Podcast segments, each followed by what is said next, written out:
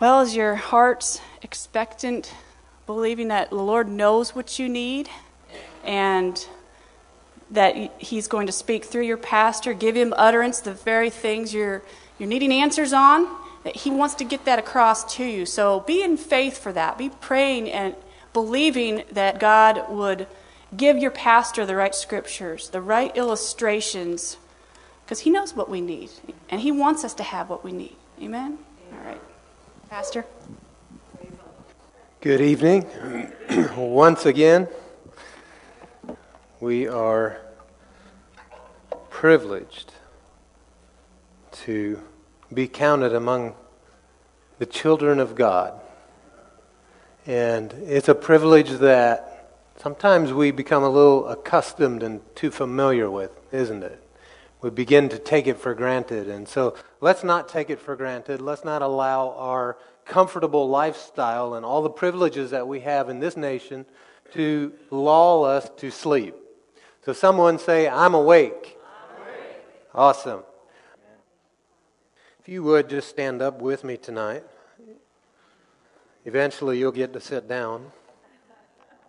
But I want to pray some things out. And I want to lead you in some prayers and just a repeat after me prayers, if you will. Some of them are going to be out of Scripture and, and just some things that come up in my spirit.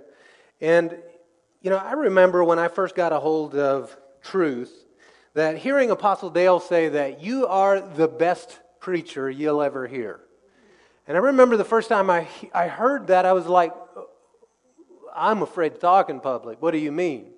And that wasn't the kind of preacher he meant, right? He's talking about the sound of your voice, speaking the truth, coming from a heart of belief, is the greatest thing for your ears to hear. It settles it. It enforces it within your spirit when you speak out the truth, when you pray out the truth, when you find scriptures and pray those scriptures out over yourself, over your family. There is a, a how would I say? Faith comes by hearing, and hearing the Word of God. So, as you confess the Word of God, as you pray the Word of God, a faith wells up on the inside of you that those things would be accomplished. And so don't, you know, there's some things in life that are good to farm out to someone else, right? You know, if you don't have time to clean your house, well, then hire someone to have it done. That's great. Now you don't have to do it. Prayer is not one of those things. It's great to request prayer, sure, but don't expect other people to carry you in prayer. When you have the ability to talk to the creator of the universe, the one who has personally made you family with him. And so you have an audience with him. So let's just, let's just pray. And, and um, I'm going to pray, and then I'm going to invite you to start repeating after me at some point. Father, we present ourselves here tonight to you, and I just ask you that you would lead us by your Spirit tonight and that you would direct every part of this night. And Holy Spirit, I invite you to come in and upon us and fill us fresh and anew. And I thank you for doing that. I thank you that you said if we'd ask, we would receive. So, Lord, I'm asking tonight, and I believe that we have received in the name of Jesus. So just repeat after me, if you would. Father God, I present myself before you. I am yours. I am not my own. I invite you to fill me with your spirit, with revelation, with understanding, that I might know the things I need to know, that you would awaken within me your desires, and that my desires would be set aside. I surrender myself to you. And I say, Have your way in me and through me. I am yours. I am not my own. Father, I pray that you would give me a spirit of wisdom and revelation in the knowledge of you. I pray that my eyes and my heart would be enlightened so that I might know what is the hope of your calling, what is the wealth of your glorious inheritance in the saints, and what is the immeasurable greatness of your power towards me who believes, according to the working of your mighty strength. I pray that you would grant me, according to the riches of your glory, to be strengthened with power in my inner being through your Holy Spirit, and that Christ would dwell in my heart through faith. I pray that I would be rooted and firmly established in love, and that I would be able to comprehend what is the length and width and height and depth of God's love, and to know Christ's love that surpasses knowledge, so that I might be filled with all the fullness of you, Lord. Now to you, Father, who is able to do above and beyond all that I could ask or think, according to the power that works in me. To you be the glory in the church and in Christ Jesus to all generations. I'm asking that I would be filled with the knowledge of your will in all wisdom and spiritual understanding, so that I might walk worthy of you, Lord, fully pleasing to you, bearing fruit in every good work, and growing in the knowledge of you, that I would be strengthened with all power, according to your glorious might, so that I might have great endurance and patience joyfully giving thanks to the Father who has enabled me to share in the inheritance of light. Amen. Let's just say this I am able to do all things through Christ who strengthens me. I am the head, I am not the tail. I am blessed because he said so. I'm blessed when I go out. I'm blessed when I come in. I'm blessed in the field. I'm blessed in the house. I'm blessed in the street. I'm blessed at Walmart. I'm blessed everywhere I go. Because the favor of God resides upon me. And His Spirit is within me. I have been made more than a conqueror. And I yield to no, no thing that comes against. Comes against what? Yeah, the light of God in me.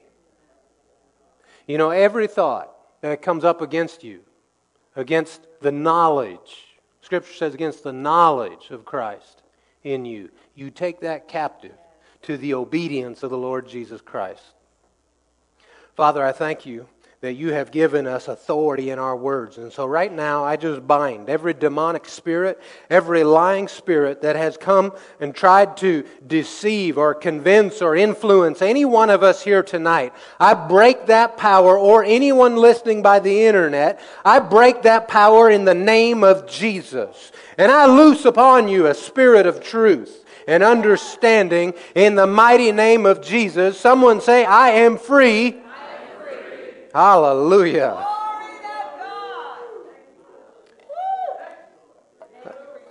All right, you may be seated. I say, well, last night, last week was strange. We came and had such a strange service. Now this week we came and preached to ourselves. Hallelujah. There's no better way than to be to stir yourself up. Remember David he comes to his hometown with his mighty men, and the place has been burnt to the ground, everyone taken captive. And they'd like despair of life. And they spend days weeping about this. And it says David took it says the mighty men were talking about stoning him. I mean, this is his guys. They've all turned on him and thinking it's somehow his fault. And it says that he went and encouraged himself in the Lord encouraged himself in the Lord. How does one encourage themselves in the Lord? Like what we just did right here. Use your voice and use your heart and speak out the promises of God in regards to you. I am more than a conqueror. Greater is he that's in me than he that's in the world. And you encourage yourself. And pretty soon, when you begin to do that, you stop comparing yourself to the giant and you start comparing the problem, the giant, to your God. Right? Amen. That was worth you coming out tonight, right there. Listen, faith is voice activated. There's a lot of things voice activated anymore. Say, hey, Google, half of your phones are listening now. Faith is voice activated, all right? So you just say, hey, faith, and you begin to speak. And faith, you speak the word of God, and faith is absolutely going to come and fill you up, and you're going to be different than you were moments before. Tonight, we have a strange topic and a strange subject, and a number of you are likely to feel uncomfortable by the time we're through tonight, which I think is great. You know, He's called the God of all comfort, but did you know that your comfort zone is not your God?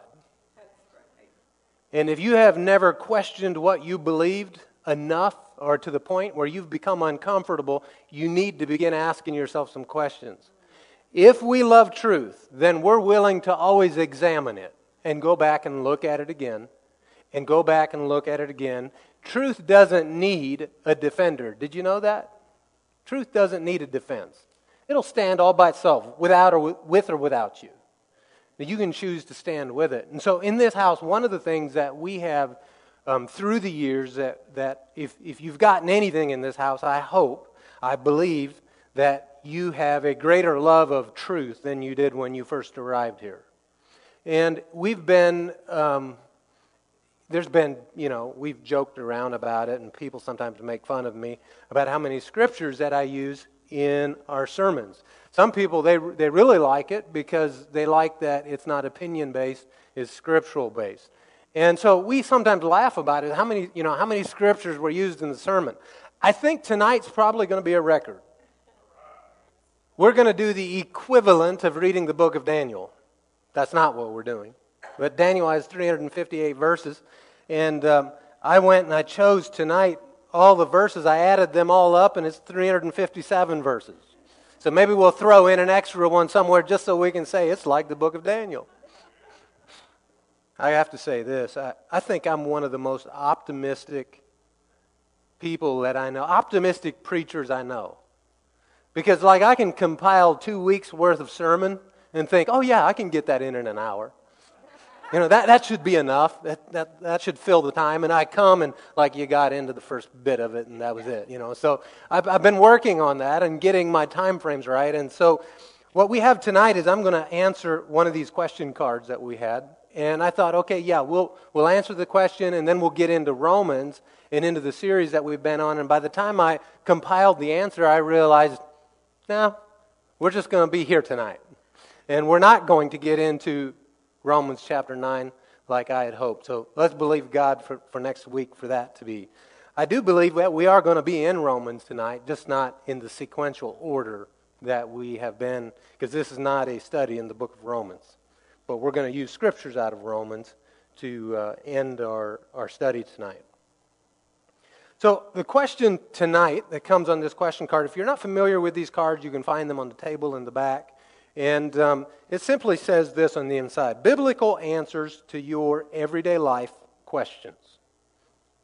Have you ever had a question that, man, I wish I could ask this, or I wonder what pastor would say about this, or I wonder what others would think, what about this question? Sometimes they're, you know, really deep questions and into theology and all that. And then other times it's just weird questions. Like, did Adam and Eve sleep before the fall? I don't know. You know, did they get tired? I don't know. They rested. But did they need sleep? I don't know. So that's not the question tonight. And I, on this card, if you're unfamiliar with it, I'm just going to read the whole card so that you know how this works. It says, For the benefit of everyone, we invite you to ask a question or give a praise report. Now, these cards are not for to ask the pastor personally a question. Um, some of these questions are going to be answered publicly, and some won't be answered. Know, I remember there was one question that was asked that I came on three separate occasions prepared to answer that question that night, and each time the Lord stopped me, wouldn't let me. So finally, I went to the individual that had asked the question and went over it personally with them and explained that, look, I've not been avoiding your question. I just, the Lord didn't let me answer it for whatever reason publicly. And so, more than anything else, we want to get it right and please the Lord in the questions we answer. So, not every question gets answered from the front, um, but many of them do. And so then it has a blank where you can put down your question or a praise report and a date and you can put them in the offering basket or give it to an usher. It says these questions are intended to be shared and answered publicly at the pastor's discretion. Now, there's a box that you can check that says, My name may be shared publicly, or please keep my name anonymous. And in this case, our question comes to us tonight by Castor. And he said we could share his name publicly, so I'm going to do that. And he asks this question Is it always wrong to lie and or deceive? Is it always wrong to lie or deceive? Now, Castor, I'm going to talk to you first. Everyone else can listen in. On the surface of it, many believers would read this question and think, what's wrong with Castor? Of course it's wrong to lie. Bible's full of scripture telling us not to lie. Surely he knows that. But here's what I know about you, Castor. You are a thinker. And one of the things I like about you and that I've appreciated about you is that you'll take a matter and you'll examine it and you turn it over and that you love truth. And more than anything else, you want truth. And so this question doesn't come from the simplicity of how we teach our children not to lie. This question goes deeper than that and is actually brought up, because he and I have had personal conversation about this, is brought up because of some examples that we see in Scripture. And we've got plenty of scripture that speak to the issue of lying. So is it always wrong to lie and or deceive? So what I'm going to do is tonight I'm going to read you many many many scriptures and I'm going to start with the obvious ones that talk about how lying is wrong. And I'm going to start in in Proverbs chapter 6. I used to be extremely black and white on this subject and um, I viewed, I, will tell you a story. so I'm traveling the other side of the world somewhere. I've got another minister with me. And the minister is telling me how they used to smuggle Bibles into behind the Soviet curtain, or the, the Iron Curtain, and into the Soviet Union.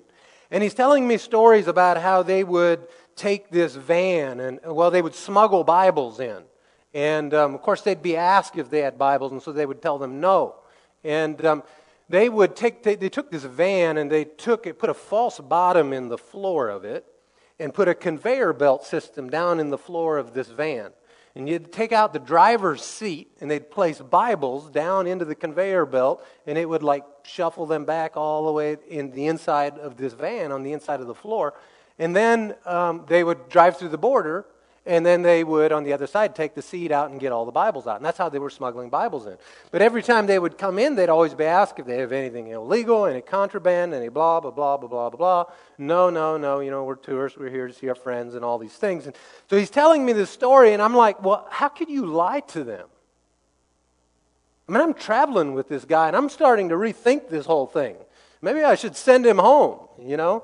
I'm traveling with him, and he's just willing to lie about getting these Bibles into another country. And so I asked him, I said, Well, how, how do you justify, how do you, how do you feel okay with just saying a lie to them? And so we had a conversation around it, and that got me to considering some things that I hadn't thought of before. So, well, maybe I've been too harsh on some people. Maybe I've, maybe I've judged them in a way that I ought not have. And, you know, I'm sitting there and I'm looking at this, and I'm sure the Lord will forgive them for taking all those Bibles in and all those people getting saved. But, you know, you know, I'm just looking at this issue and I'm trying to weigh it out according to Scripture. Because how many know that we're going to read some things tonight that appear to contradict each other? But I'm here to tell you there are no contradictions in the Word of God. There's only things you don't understand yet. All right? So when you find one thing that seems to say this and another that seems to say this, they're not contradicting each other. We've just discovered, you know what, we don't have full light and understanding of how these work together yet and how they mesh together.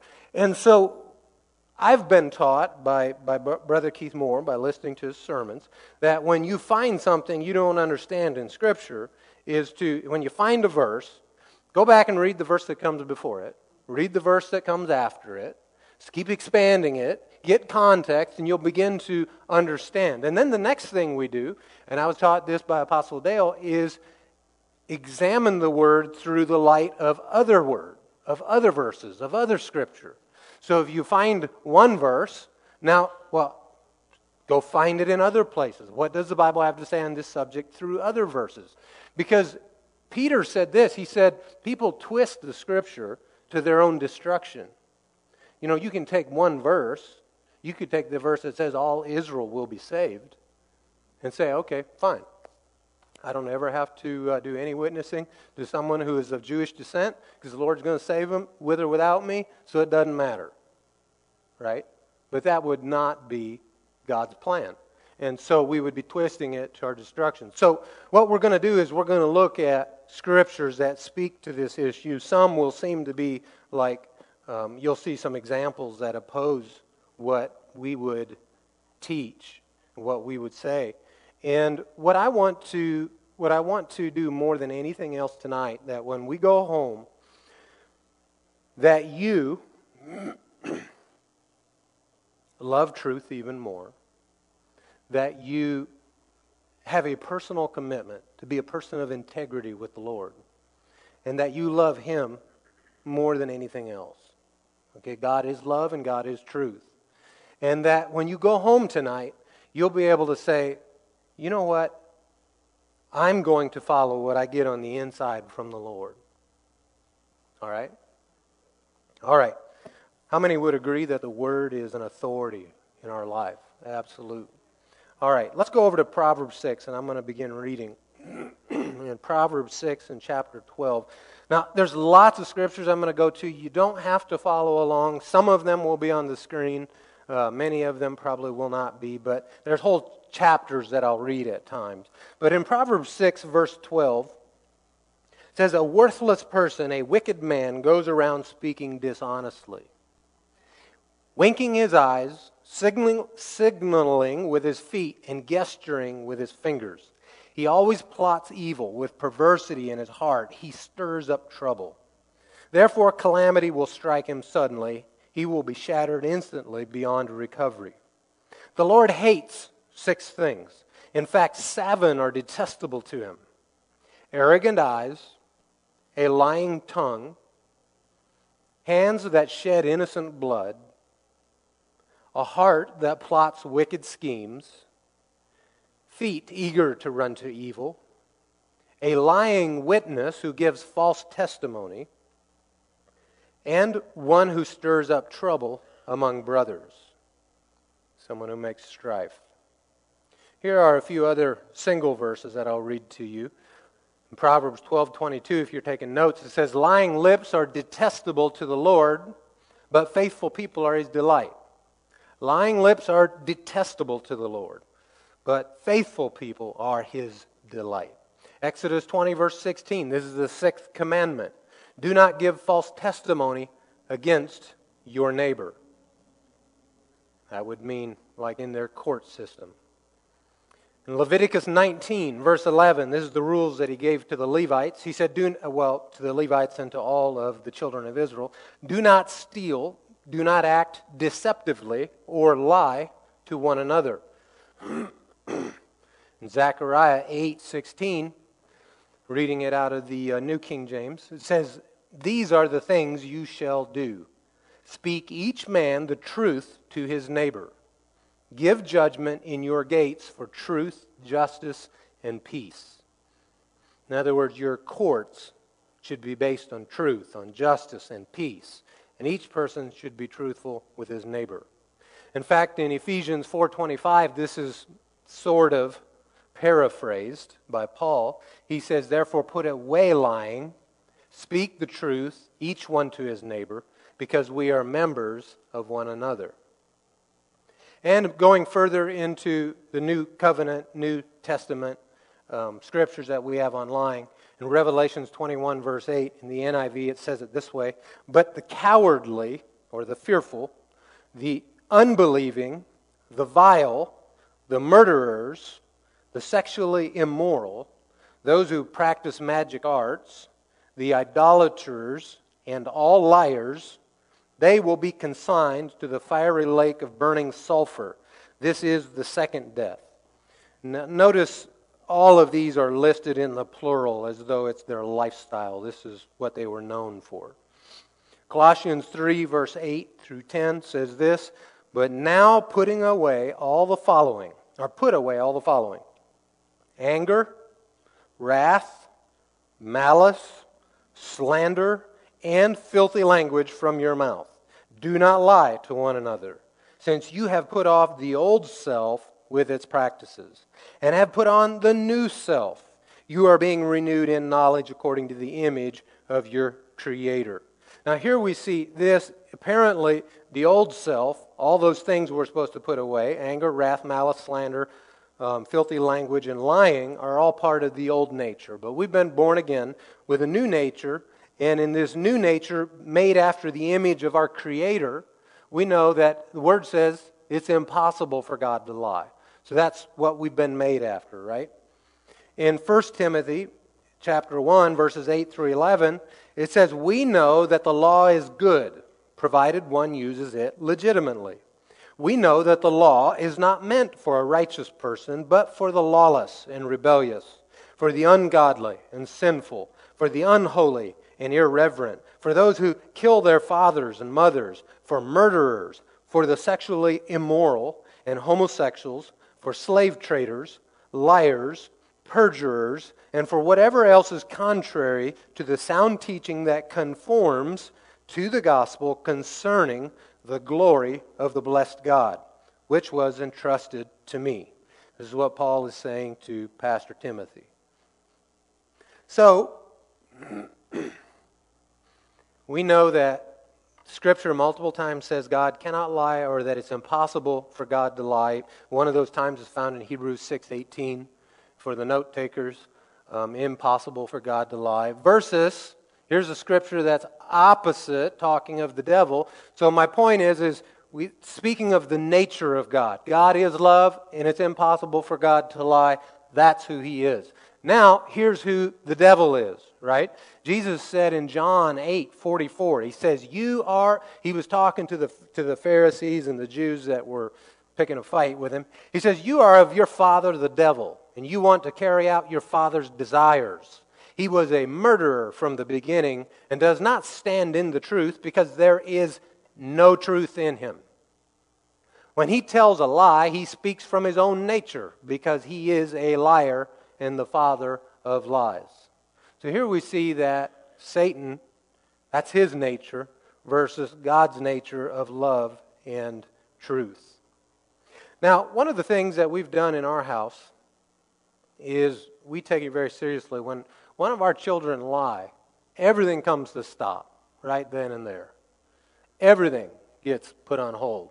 I don't care if we're getting ready to go somewhere, what's going on, everything comes to a stop. We want them to understand that it is extremely a serious thing to be lying, and that it is absolutely not tolerated. And so when we come across that, we don't wink at it, we don't find it funny. You know, were you eating cookies? No. Well, you know, there's cookie crumbs all over their face. They got chocolate all over their hands. And it's, it's almost comical because it's so obvious you did and you think you can lie and get away with it. But it's not funny.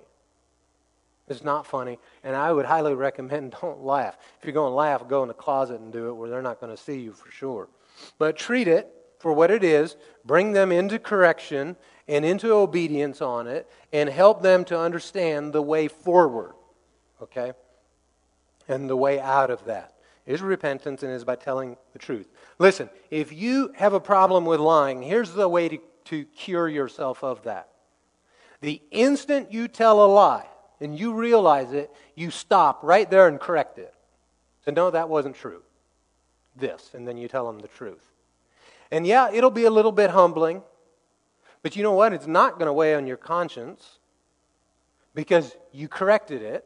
And number two, you'll get tired of doing that and it'll cure you from lying. You'll just start telling the truth because it's easier. I remember listening to Jerry Clower and he would talk about Marcel Ledbetter. How many know who Jerry Clower is? Anyone? Oh, man. One person? Jerry Clower was a Baptist preacher who turned comedian, and he would tell these redneck stories from the South. And one of these guys, his name was Marcel Ledbetter, and he would, of course, as a comedian, he would exaggerate like crazy in all these stories. But he said that Marcel would climb a tree to get to tell you a lie when he could have just stood on the ground and told you the truth. So he went out of his way to lie. That's what we would call a liar, right? They're a habitual liar. In Scripture, we see three types of lies that are strongly condemned by the Lord. Three types of lies. The first one is bearing false witness against someone. We have many, many, many verses in Scripture. In fact, I mentioned earlier that we, we interpret Scripture through the light of other Scripture. We understand Scripture by looking at it through the lens of other verses that speak to the issue. Well, one of the ways that we establish whether something is doctrinal or not is are there more than one witness in the scripture in regards to it? You know, is it just mentioned, mentioned one time? Well, that's not going to be a doctrinal thing. But is it mentioned multiple times? Take, for example, the, uh, the blood of Jesus forgiving all sin. Yeah, it's all over through Scripture. That's a doctrinal issue, right? One that we would die for because our very life depends on it. So, the first lie that I mentioned was bearing false witness against someone. So we have many witnesses in Scripture that speak to this. And what that was is when someone would go into the court system and falsely testify against that person. And it's not true. I mean, this is major, major wrong. People were supposed to be put to death if they did such a thing. I mean, this was like God did not mess around with that. The second one that we have many references to is deceiving for personal gain or profit. Deceiving for our benefit in some financial way. You know, an example of many scriptures that speak to this would be Proverbs 11:1. It says dishonest scales are detestable to the Lord.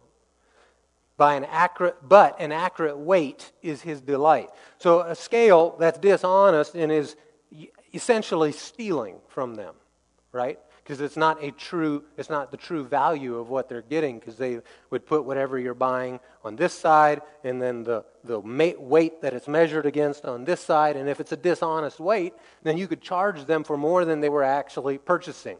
In, in today's way of doing that would be if you're because this happened to me. I had a uh, 1986 chevy truck and it had two gas tanks one on each side and both tanks would hold 15 point some gallons of fuel. And I knew exactly how much each tank held because I would regularly run one tank out and then I would switch to the other one and use that one. And so I would fill up a tank and then I would, I would know exactly how much the empty tank held, right? And filled them up hundreds and hundreds of times. Pump after pump after pump would put in the exact same amount. And then one day I come to a pump and I put in like three gallons more than the tank even holds. Well, we have a dishonest measurement here, don't we? So I go in and I talk to them, and they wouldn't do anything about it, and, which was another story. So eventually I walked away. But my point is that would be how a dishonest weight could look today, right? Or if you're buying a pound of something and they cheat you on it. So that's deceiving for personal gain or profit. And then the third lie that's a big deal is denying or suppressing the truth about God denying or suppressing the truth about God. An example of this would be in 1 John 2 22. It says, Who is the liar if not the one who denies that Jesus is the Christ? This one is the Antichrist, the one who denies the Father and the Son. In 1 John 5:10 it says the one who believes in the Son of God has this testimony within himself. The one who does not believe God has made him a liar because he does not believe in the testimony God has given about his Son. So denying the truth and that, that is a lie that will absolutely condemn you. Then we have all these curious cases in Scripture where lying and deceiving to accomplish the purpose of God or to save lives or for the cause of justice or judgment were permitted, and in some cases, listen, even blessed and called righteous by God. What? I know, right? So that's why I'm going to read you scripture rather than trying to. I want you to be clear on something. I am not teaching you tonight. I'm reading to you what the word says, and you, at the end of the night, are not going to be able to say, Pastor said I should think this way about it. Nope. Nope. You have to decide how you think about it. All of us have the teacher within us. All right? so I'm going to start by contrasting two cases. The first is going to be the midwives in Exodus 1, so you can hold your finger in both places if you're going with me. Exodus chapter 1. And then the other one is going to be Acts chapter 5. So we'll just look at these as, as the jumping off place. Exodus 1 is a story of the Hebrew midwives, and then Acts 5 is a story of Ananias and Sapphira. Probably most of you here know those stories, but in, in the event that you don't, we're going to read a little bit about them. So, in the book of Exodus, in the first chapter, is the story of how the Israelites were slaves to the Egyptians and how Moses is called. And then Moses comes, and, and you remember the plagues that happened to Egypt, and Moses leads them out of, of Egypt, and eventually uh, Joshua leads them to the promised land many years later. So, back in the beginning, when things were hard for them and they were still slaves, it says in, uh, in verse 15 of Exodus, chapter 1, it says, The king of Egypt said to the Hebrew midwives, the first whose name was Shiphrah, and the second whose name was Puah, when you help the Hebrew women give birth, the king, the Pharaoh, is ordering this. When you help the Hebrew women give birth, observe them as they deliver. If the child is a son, kill him. But if it's a daughter, she may live. The midwives, however, feared God. Everyone say, feared God. This is a good thing. The midwives, however, feared God and did not do as the king of Egypt had told them. They let the boys live. Now, here's just a side note. When your, when, when your government requires ungodly things of you, you are not required to obey that. You obey a higher law, right? And that's what they're doing here. Now, understand the law had not even been given to them yet. Not the Ten Commandments, none of it. No law that said you can't kill somebody, except God had told Noah, right? God had told Noah that you guys are going to have to give an account for everyone whose life you take. All right, so here he says, The midwives, however, feared God and did not do as the king of Egypt had told them. They let the boys live. So the king of Egypt summoned the midwives and asked them, Why have you not done why have you done this and let the boys live? The midwives said to Pharaoh, The Hebrew women are not like the Egyptian women, for they are vigorous and give birth before the midwives can get to them. Lie. Not the truth. They if you read the verse before, it says they didn't do what he told them to do. So it wasn't that they couldn't get there. Amazing how suddenly the Hebrew women were stronger than they were the month previous when they were there for every birth. But now suddenly they're so strong, they're just popping them out before we get there. Lie. Okay? So, this is what God thinks about this. So, God was good to the midwives, and the people multiplied and became very numerous. Since the midwives feared God, he gave them families. Interesting. Interesting.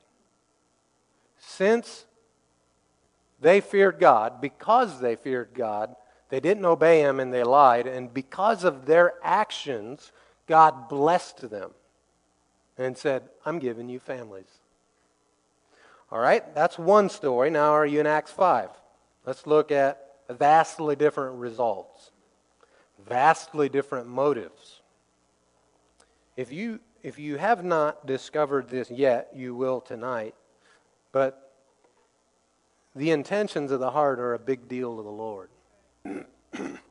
Here in Ananias 5 and verse 1, now, just prior to this, there was a guy that had come and sold a field, and he brought the money and laid it at the apostles' feet. The church is just fairly new here. There's thousands of people that have just come into the church, and so eh, this is about one to five years after the day of Pentecost.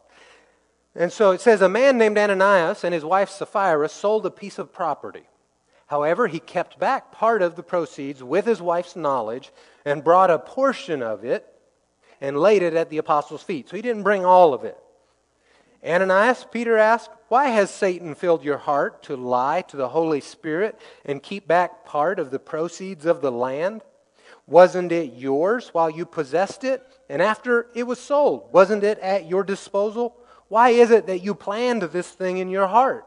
You have not lied to people, but to God.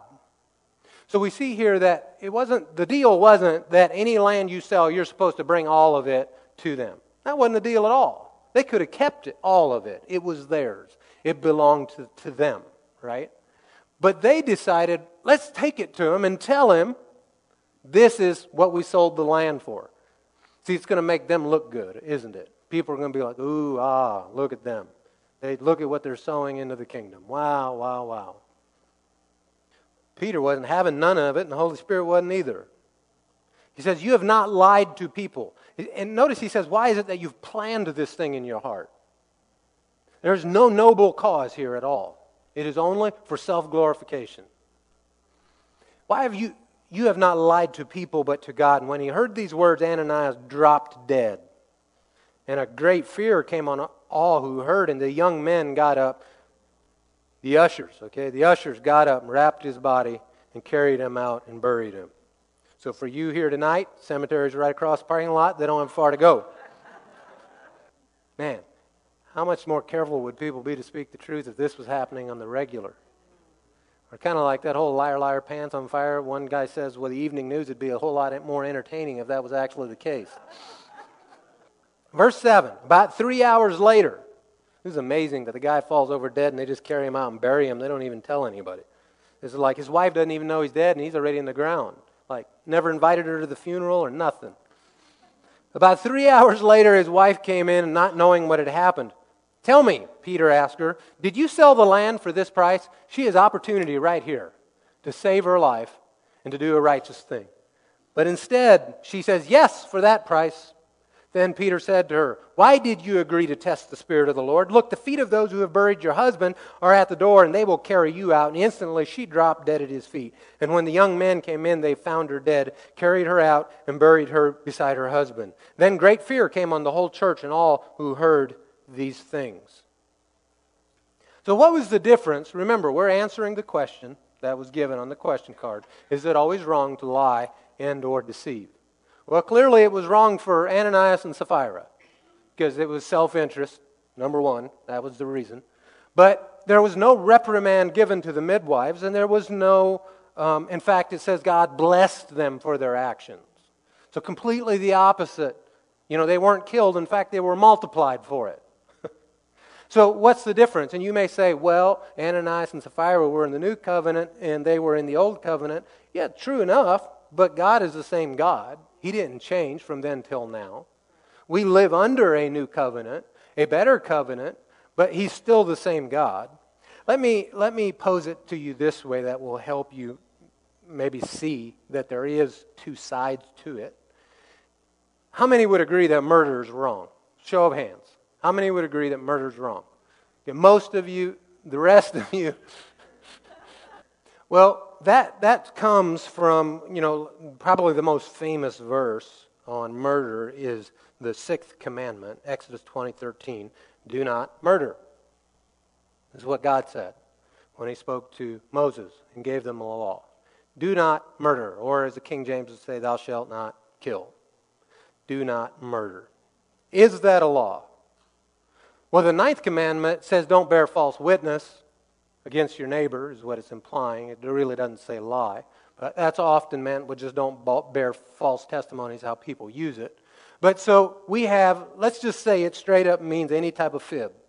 So we have commands, because later he told the Levites, speak the truth one to another. So there's a command.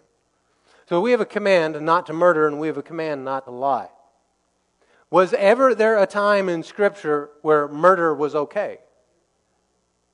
Yeah, the Bible's full of it. I mean, whole nations were murdered. Women, children, babies, their livestock, all at the command of God. But I thought murder was wrong. Yeah, there's such a thing as judgment, too. And it was carried out by his people. So we seemingly have just found a contradiction. And, and in 200 years from now, all of us are going to have like amazing light on this subject. And we'll stand around and we'll talk about this going, wow, you know, how did we not see that more plainly then? But in the meantime, while we see through a glass darkly, what we know is that God is right and He's not wrong. And if He commanded them to their lives to be taken, then it was for good reason, but it was still commanded by Him. How about capital punishment? See, in our laws today, we would term something murder if it was done unjustly or without reason. So if someone breaks into your house and you shoot them and as a result they die, that's not considered murder in our laws today. That would be considered, you know, defending yourself, self defense. And there's laws for that. In the Old Covenant, they also had laws that if someone broke into your house at night and if you killed them and it was dark, then you weren't held guilty of murder. But if it was daylight and you killed them, then you were. It's also an interesting thing. I suppose that it, it was because at night, you know, he couldn't see. So I don't know. But anyhow, that's beside the point. Right now, what we're looking at is in, in, in our laws today, we would view murder as unprovoked or undeserving or unjust. And yet, we wouldn't look at capital punishment in our laws as murder. There's no self defense happening. There's not some fight going on and they killed the guy. No, they put him in the electric chair or they gave him an injection. He wasn't defending himself at all. You guys just put him to death. Well, same way in the Old Covenant. Stone these guys. If they do this and this and this, stone them. Capital punishment. There's no fight. He's a chosen one of God. Have him be put to death. And so we see here murder, there's two sides. There's a time to murder and there's a time not to. Yeah, you heard your pastor say that. There's a time for murder and there's a time not. You say, yeah, well, I wouldn't call that murder, you know, if that's in war. Well, maybe the old saying, you know, everything's fair in love and war. I don't know. But at any rate, when he said, go out to these nations and kill man, woman, and child, those little babies there, they had done no wrong yet. And their lives were taken. They weren't defending themselves, their lives were taken at God's command. And I believe there was reason for that. Because, well, I'm not going to get into those reasons or else we'll get sidetracked. But I, I very strongly believe that there were purposes behind that. Numbers 25, I'll read. So you see the contrast between Ananias and Sapphira and the Hebrew midwives.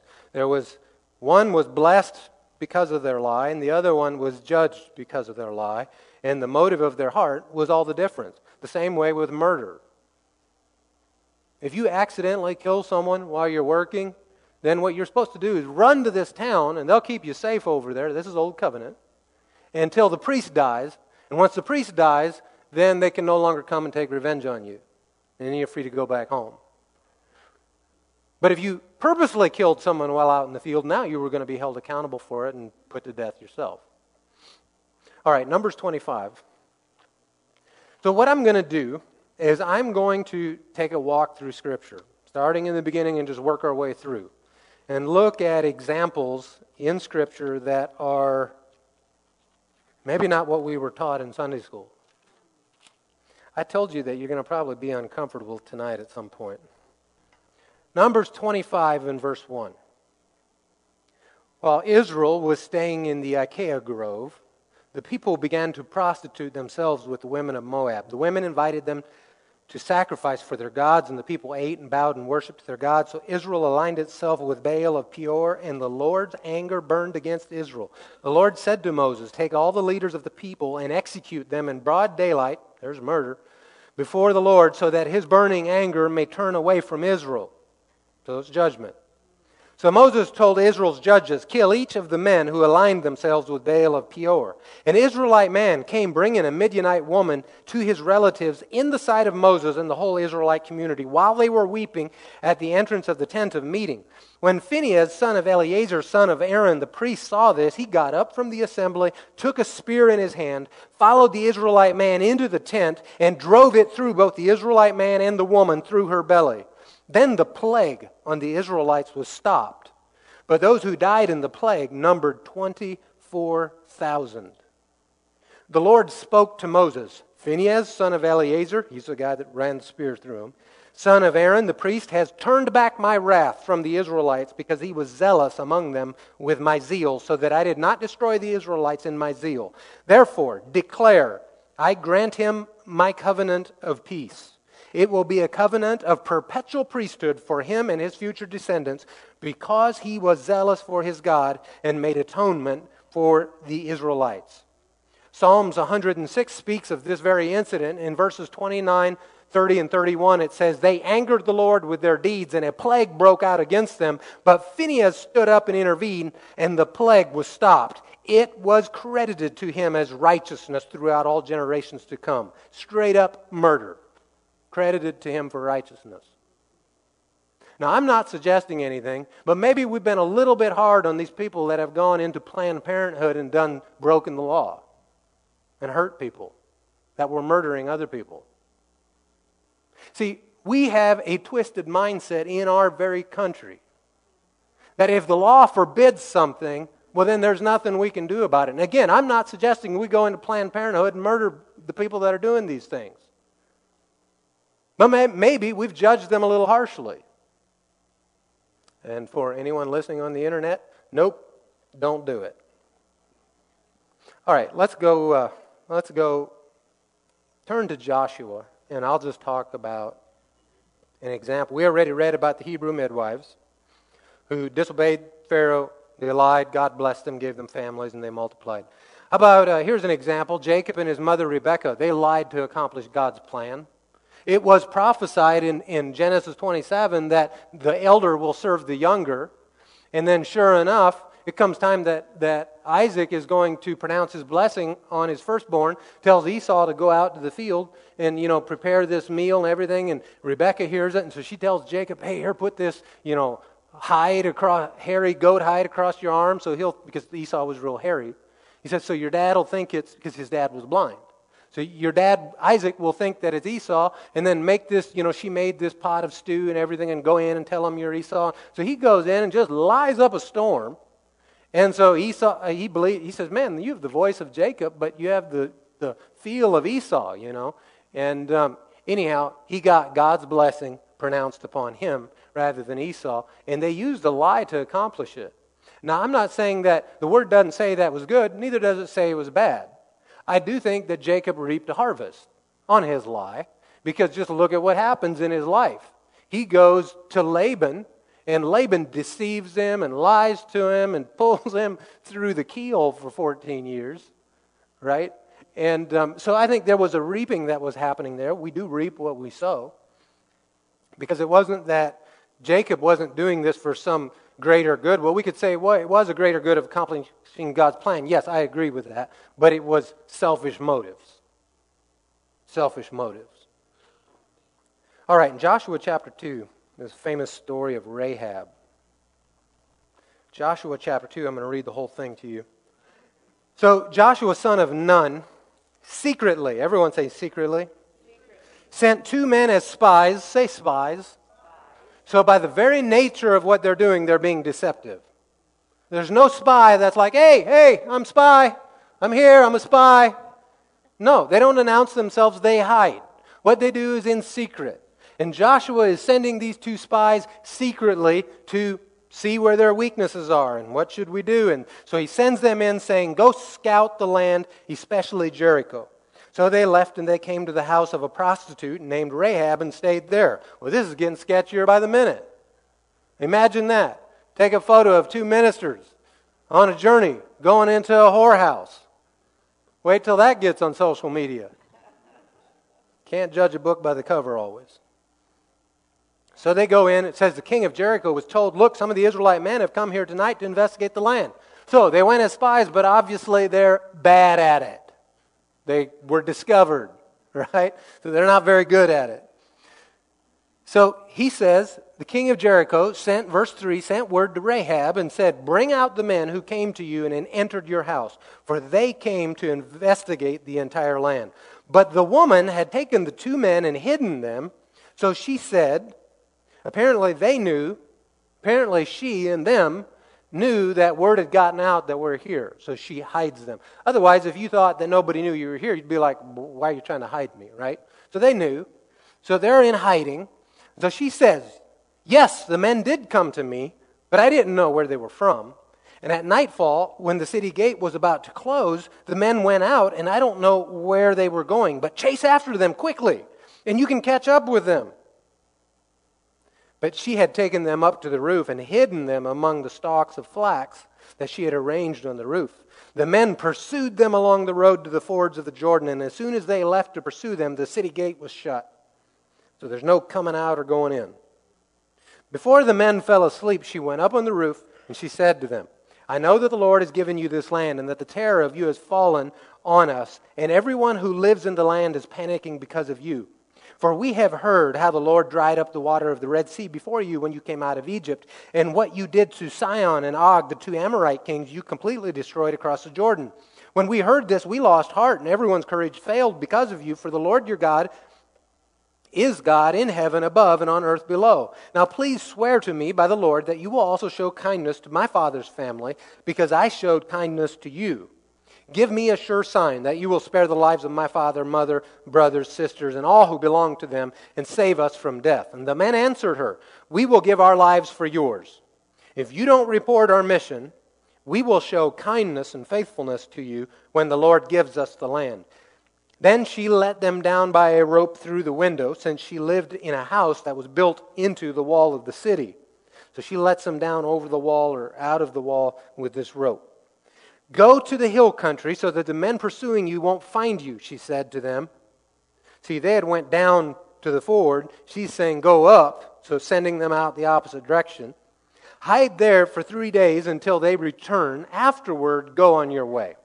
And the men said to her, We will be free from this oath you made us swear, unless when we enter the land you tie the scarlet cord to the window through which you let us down. Bring your father, mother, brothers, and all your families, family father's family into your house, and if anyone goes out of the doors of your house, his death will be his own fault, and we will be innocent. But if anyone with you in this house should be harmed, his death will be our fault. And if you report our mission, we are free from the oath you made us swear. Let it be as you say, she replied, and she sent them away. After they had gone, she tied the scarlet cord to the window. So the two men went into the hill country and stayed there for three days until the pursuers had returned. They searched all along the way, but did not find them. Then the men returned, came down from the hill country, and crossed the Jordan. They went to Joshua, the son of Nun, and reported everything that had happened to them. They told Joshua, The Lord has handed over the entire land to us. Everyone who lives in the land is also panicking because of us, and you know the rest of the story. They ended up coming across, marched around the city seven days in a row, and the city collapses. They go in, kill everyone except for the people that were in Rahab's house. Rahab the harlot ends up in Jesus' lineage.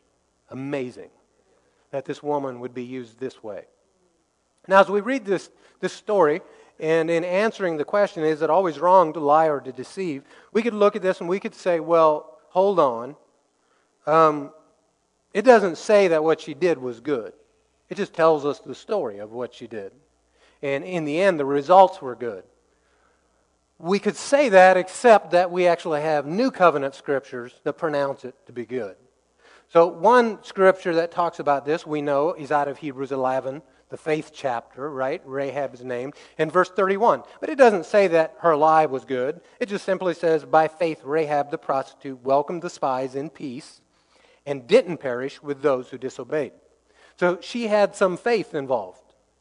She welcomed them in peace, did not report on them, did not tell on them, said they weren't there, and sent them on their way. In James 2, now remember who's writing this. This is Pastor and Apostle James, who is leading the church in Jerusalem, the Lord's brother. He says in chapter 2, verses 24 through 26, he says, You see that a person is justified by works and not by faith alone. He was contrasting faith and works, and that if you have, if you have faith, you'll also have works. And that I'll show you my faith by my works. And he's teaching them this principle.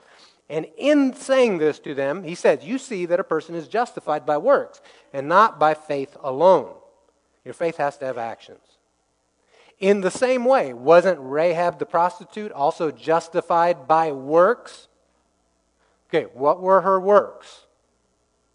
Receiving them, fibbing about it, hiding them, sending them out another way, protecting their lives. That was her works. In the same way, wasn't Rahab the prostitute also justified by works in receiving the messengers and sending them out by a different route? He's asking a question. Wasn't she considered righteous in doing this? Justified. That's what that means. And then he says the very next verse For just as the body without the spirit is dead, so also faith without works is dead. If Rahab would have said, you know, she, her faith was that she and her household would be protected and that they would be protected. That was her faith. Her works were lying about it and hiding them and sending them out another way. Some of us would have taken the approach and said, well, I can't lie. Scripture forbids to lie. So I'm just going to tell them the truth. And we'll put it in God's hands. And He can do a miracle or they can't find them. Or, or, or hundreds of ways God can, God can do miracles, right? He could strike these guys dead on the spot. Now nobody knows that they heard the truth, where they were. And I suppose maybe if she would have told them, God would have done something to intervene. I don't know. But what I do know is it is talking about faith and works and now brings up Rahab the harlot and what she did and her faith and her works. Interesting. How about in wartime? Let's look in Joshua a little further. Let's go to chapter 8. Joshua chapter 8. So, this is the story of the conquest of Ai. So now they've defeated Jericho, and now they go on to, to, to attack Ai. And well, they were defeated at Ai because there was someone in the camp that had taken some things they weren't supposed to from Jericho. And so they get all that figured out, stone him and his whole family. And so now they're ready to go back and try taking Ai again. And so they, they prayed and all this stuff, and the Lord is directing them. So the Lord says in, in verse 1 of chapter 8, the Lord said to Joshua, Do not be afraid or discouraged. Take all the troops with you and go attack Ai. Look, I have handed over to you the king of Ai, his people, city, and land. Treat Ai and its king as you did Jericho and its king. In other words, kill him. Except that you may plunder its spoil and livestock for yourselves. Set an ambush behind the city. What is the very nature of an ambush? Deception. Okay? This is the Lord's command. Do it this way. So, verse 3 So Joshua and all the troops set out to attack Ai. Joshua selected 30,000 of his best soldiers and sent them out at night. He commanded them, Pay attention, lie in ambush behind the city, not too far from it, and all of you be ready. Then I and all the people who are with me will approach the city, and when they come out against us as they did the first time, we will flee from them. They will come after us until we have drawn them away from the city, for they will say, Oh, they're fleeing from us as before. And while we are fleeing from them, you are to come out of your ambush and seize the city. The Lord your God will hand it over to you. After taking the city, set it on fire. Follow the Lord's command and see that you do as I have ordered you. So everything he's just told them to do is the Lord's command. Follow the Lord's command. So go out and deploy all these deceptive tactics. Run away from them, make them think that you're running away, and then when they're chasing you, jump out and get them. Trick them. Hmm. Let's see what happens. Verse 9 So Joshua sent them out, and they went to the ambush site and waited between Bethel and Ai, to the west of Ai. But he spent that night with the troops. Joshua started early the next morning and mobilized them. Then he and the elders of Israel led the people up to Ai. All the troops who were with him went up and approached the city, arriving opposite Ai, and camped to the north of it with the valley between them and the city. Now Joshua had taken about 5,000 men and set them in ambush between Bethel and Ai to the west of the city.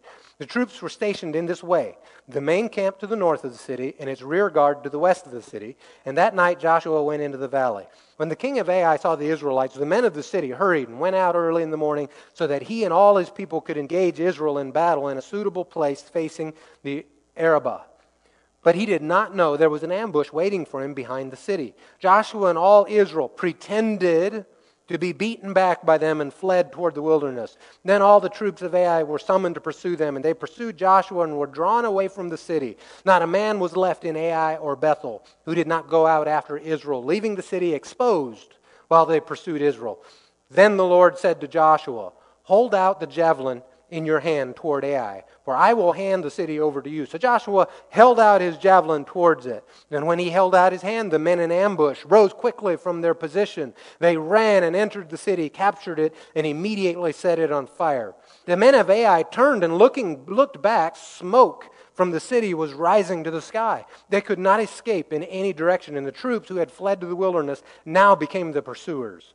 When Joshua and all Israel saw that the men in ambush had captured the city and that smoke was rising from it, they turned back and struck. They were the ones running away. They turned back and struck down the men of Ai.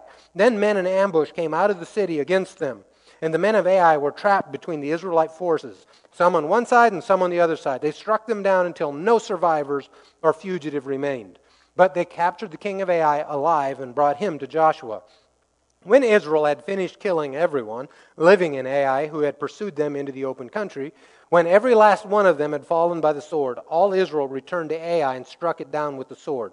The total of those who fell that day, both men and women, was 12,000, all of the people of Ai.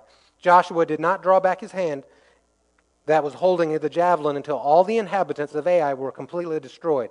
Israel plundered only the cattle and spoil of that city for themselves, according to the Lord's command that he had given Joshua.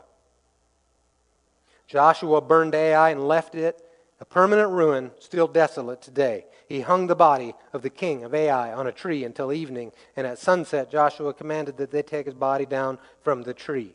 They threw it down at the entrance of the city gate and put a large pile of rocks over it, which still remains today. The reason he did that and took them down from the trees, because in their law it said that you shouldn't let anyone hanging on a cross overnight, because it'll bring a curse on the land.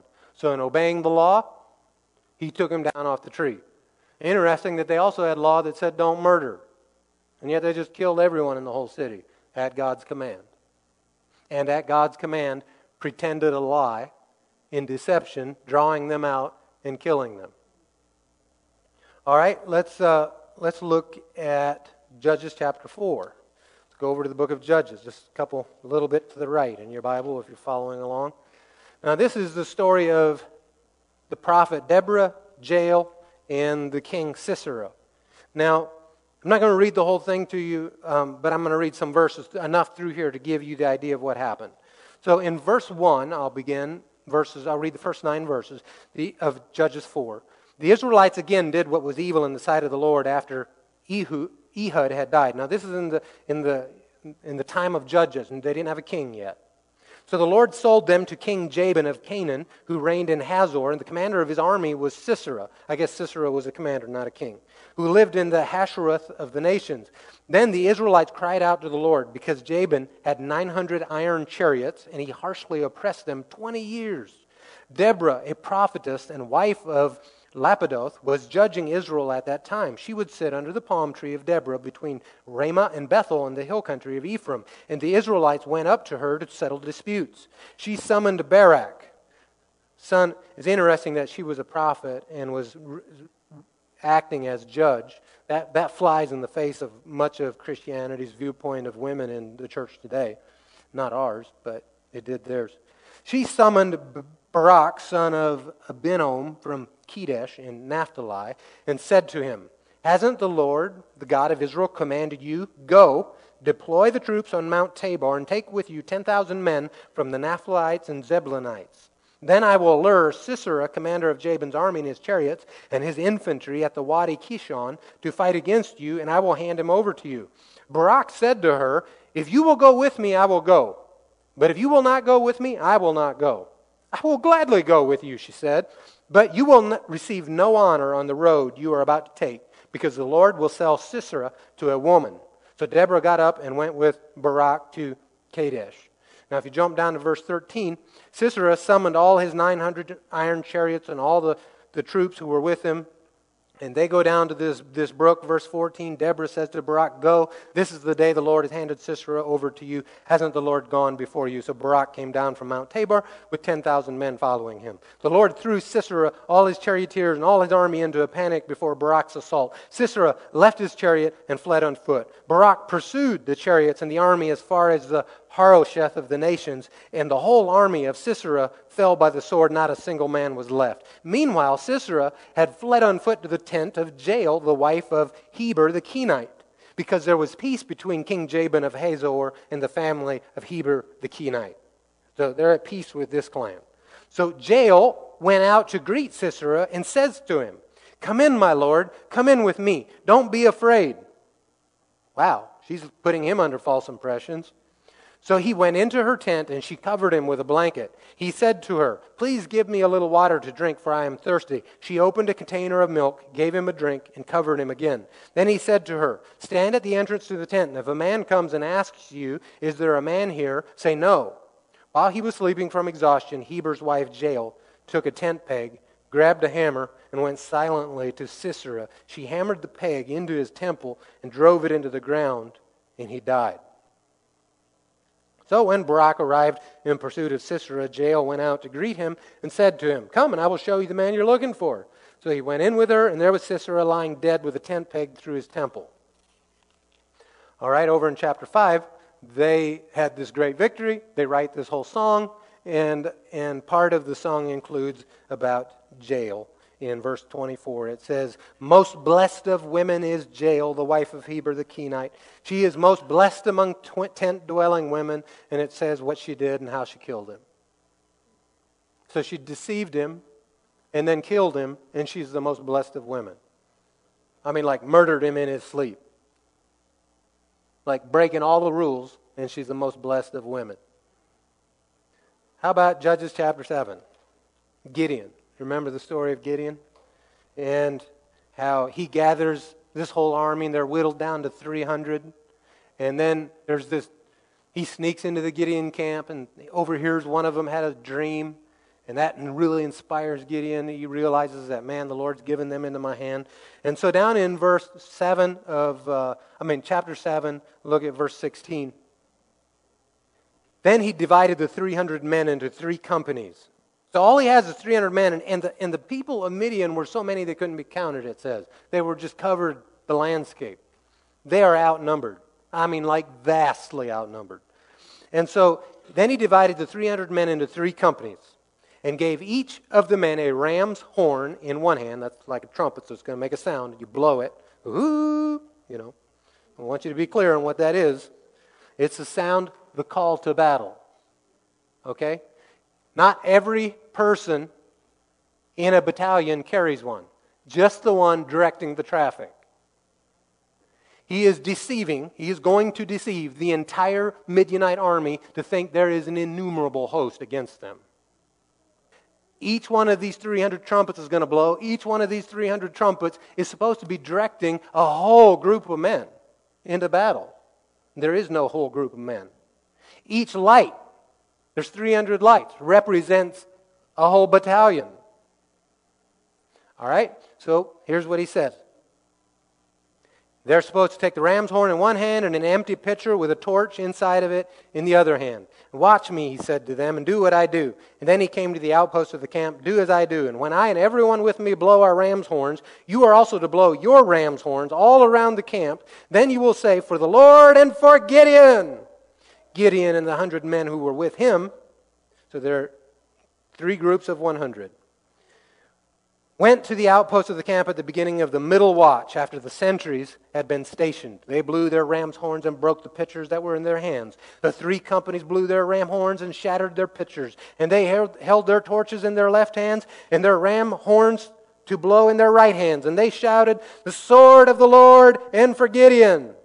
Each Israelite took his position around the camp, and the entire Midianite army began to run, and they cried out as they fled. And when Gideon's men blew their 300 ram's horns, the Lord caused the men in the whole army to turn on each other with their swords, and they fled in every direction and fought against each other and were just completely annihilated and by a great act of deception.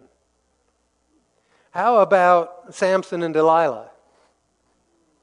Let's go over to Judges 16, and I'll show you something interesting there. Samson seems to have been an example of many things not to do, but he got some things right. And in Judges chapter 16, we're going to begin reading toward the end of his life in um, verse 4. It says, Sometime later he fell in love with a woman named Delilah. He's not supposed to be falling in love with a Canaanite woman, but he did who lived in the Sorek Valley. The Philistine leaders went to her and said, Persuade him to tell you what his great strength comes from, so that we can overpower him, tie him up, and make him helpless. Each of us will then give you 1,100 pieces of silver. So Delilah said to Samson, Please tell me, where does your great strength come from? How could someone tie you up and make you helpless? Samson told her, If they tie me up with seven fresh bowstrings that have not been dried, I will become weak and be like any other man. Lie. The Philistine leaders brought her seven fe- fresh bowstrings that had not been dried, and she tied him up with them. While the men in ambush were waiting in her room, she called out to him, Samson, the Philistines are here. But he snapped the bowstrings as a strand of yarn snaps when it touches fire. The secret of his strength remained unknown. Then Delilah says to Samson, Now, at this point, I don't understand why there's still a Delilah. Just my way of thinking, okay? You tried to just take him out. Why are you still with her? He's not the brightest guy. Then Delilah says to Samson, You have mocked me and told me lies. Won't you please tell me how you can be tied up? He told her, If they tie me up with new ropes that have never been used, I will become weak and be like any other man. Now I want you to notice that in the midst of all his lies, the anointing of God is still on him. He's still strong.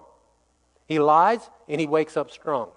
He lies and he wakes up strong in spite of his lies. This is like ridiculous. So Delilah took new ropes, tied him up with them, and shouted, Samson, the Philistines are here. But while the men in ambush were waiting in her room, he snapped the ropes off his arm like a thread. Then Delilah says to Samson, You have mocked me all along and told me lies. Tell me how you can be tied up. He told her, If you weaved the seven braids on my head, apparently it is dreadlocks. I don't know. Maybe Todd White is more biblical than we know. If you weave the seven braids on my head, and by the way, I do think Todd White is biblical. I don't want anyone to take the wrong idea with that. I think he's an amazing man of God, in spite of his hair. I'm like the opposite of Todd White when it comes to hairstyle. So if you weave the seven braids on my head into the fabric on a loom, see, he's getting closer to the truth now. He's talking about his hair. She fastened the braids with a pin and called to him, Samson, the Philistines are here. He woke from his sleep, pulled out the pin with the loom and the web. Wow, this is all hanging from his hair, and he goes off and deals with business. How can you say, I love you, she told him, when your heart is not with me? But the bigger question is how, yeah, anyhow. this is the third time you've mocked me and not told me what makes your strength so great. And because she nagged him day after day and pleaded with him until she wore him out, he told her the whole truth and said to her, My hair has never been cut because I am a Nazarite to God from birth. If I am shaved, my strength will leave me and I will become weak and be like any other man. When Delilah realized that he told her the whole truth, she sent this message to the Philistine leaders Come one more time, for he has told me the whole truth. The Philistine leaders came to her and brought the silver with them. Now, listen, if we would be writing this story today, most of us would write it this way Because he was truthful, God blessed him, and angels showed up and rescued him in spite of his hair being cut off. That's how we would write it. Because we teach very strongly do not lie. God hates a lie, it's detestable to him. But since we didn't write it, let's see how they wrote it. So the Philistine leaders came to her and brought silver with them. Then she let him fall asleep on her lap and called the man to shave off the seven braids on his head. In this way, she made him helpless, and his strength left him, not even tied up. Then she cried, Samson, the Philistines are here. When he awoke from his sleep, he said, I will escape as I did before and shake myself free. But he did not know. Everyone say, he did not know that the Lord had left him. The anointing of God was not a feeling because he didn't realize it was gone. So it wasn't something that he felt. And interestingly enough, when he tells the truth is when the Lord left him, and not all the times that he lied. Am I saying that you should lie or it's okay to lie? No, that's not what I'm saying. I'm reading you a story, a true story. How about in the life of King David? Full of examples, full of examples. Let's go over to 1 Samuel chapter 16.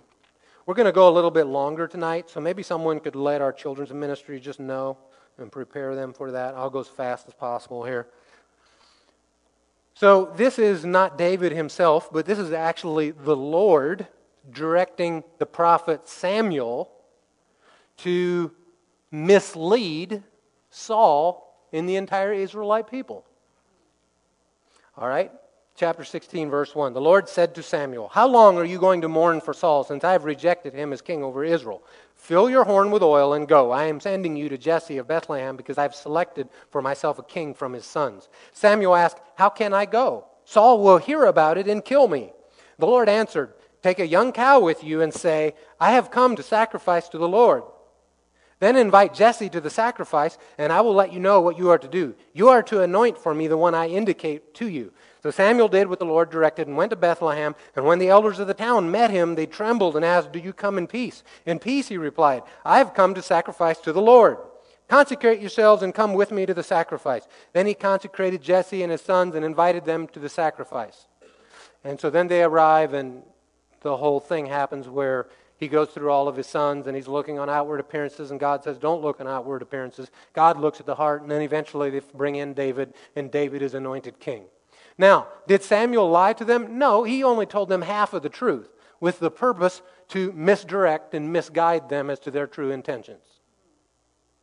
At the Lord's direction. All right, let's go to chapter 20.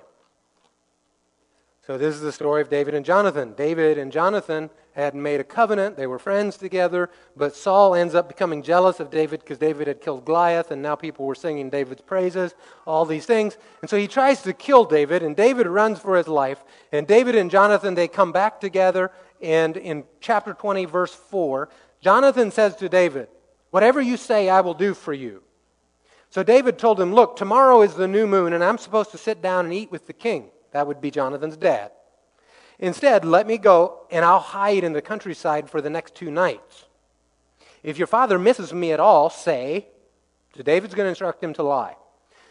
Say, David urgently requested my permission to go quickly to his hometown Bethlehem for an annual sacrifice there involving the whole clan. If he says good, then your servant is safe. But if he becomes angry, you will know he has evil intentions. So Jonathan agrees to this, and if you look on down at verse 27.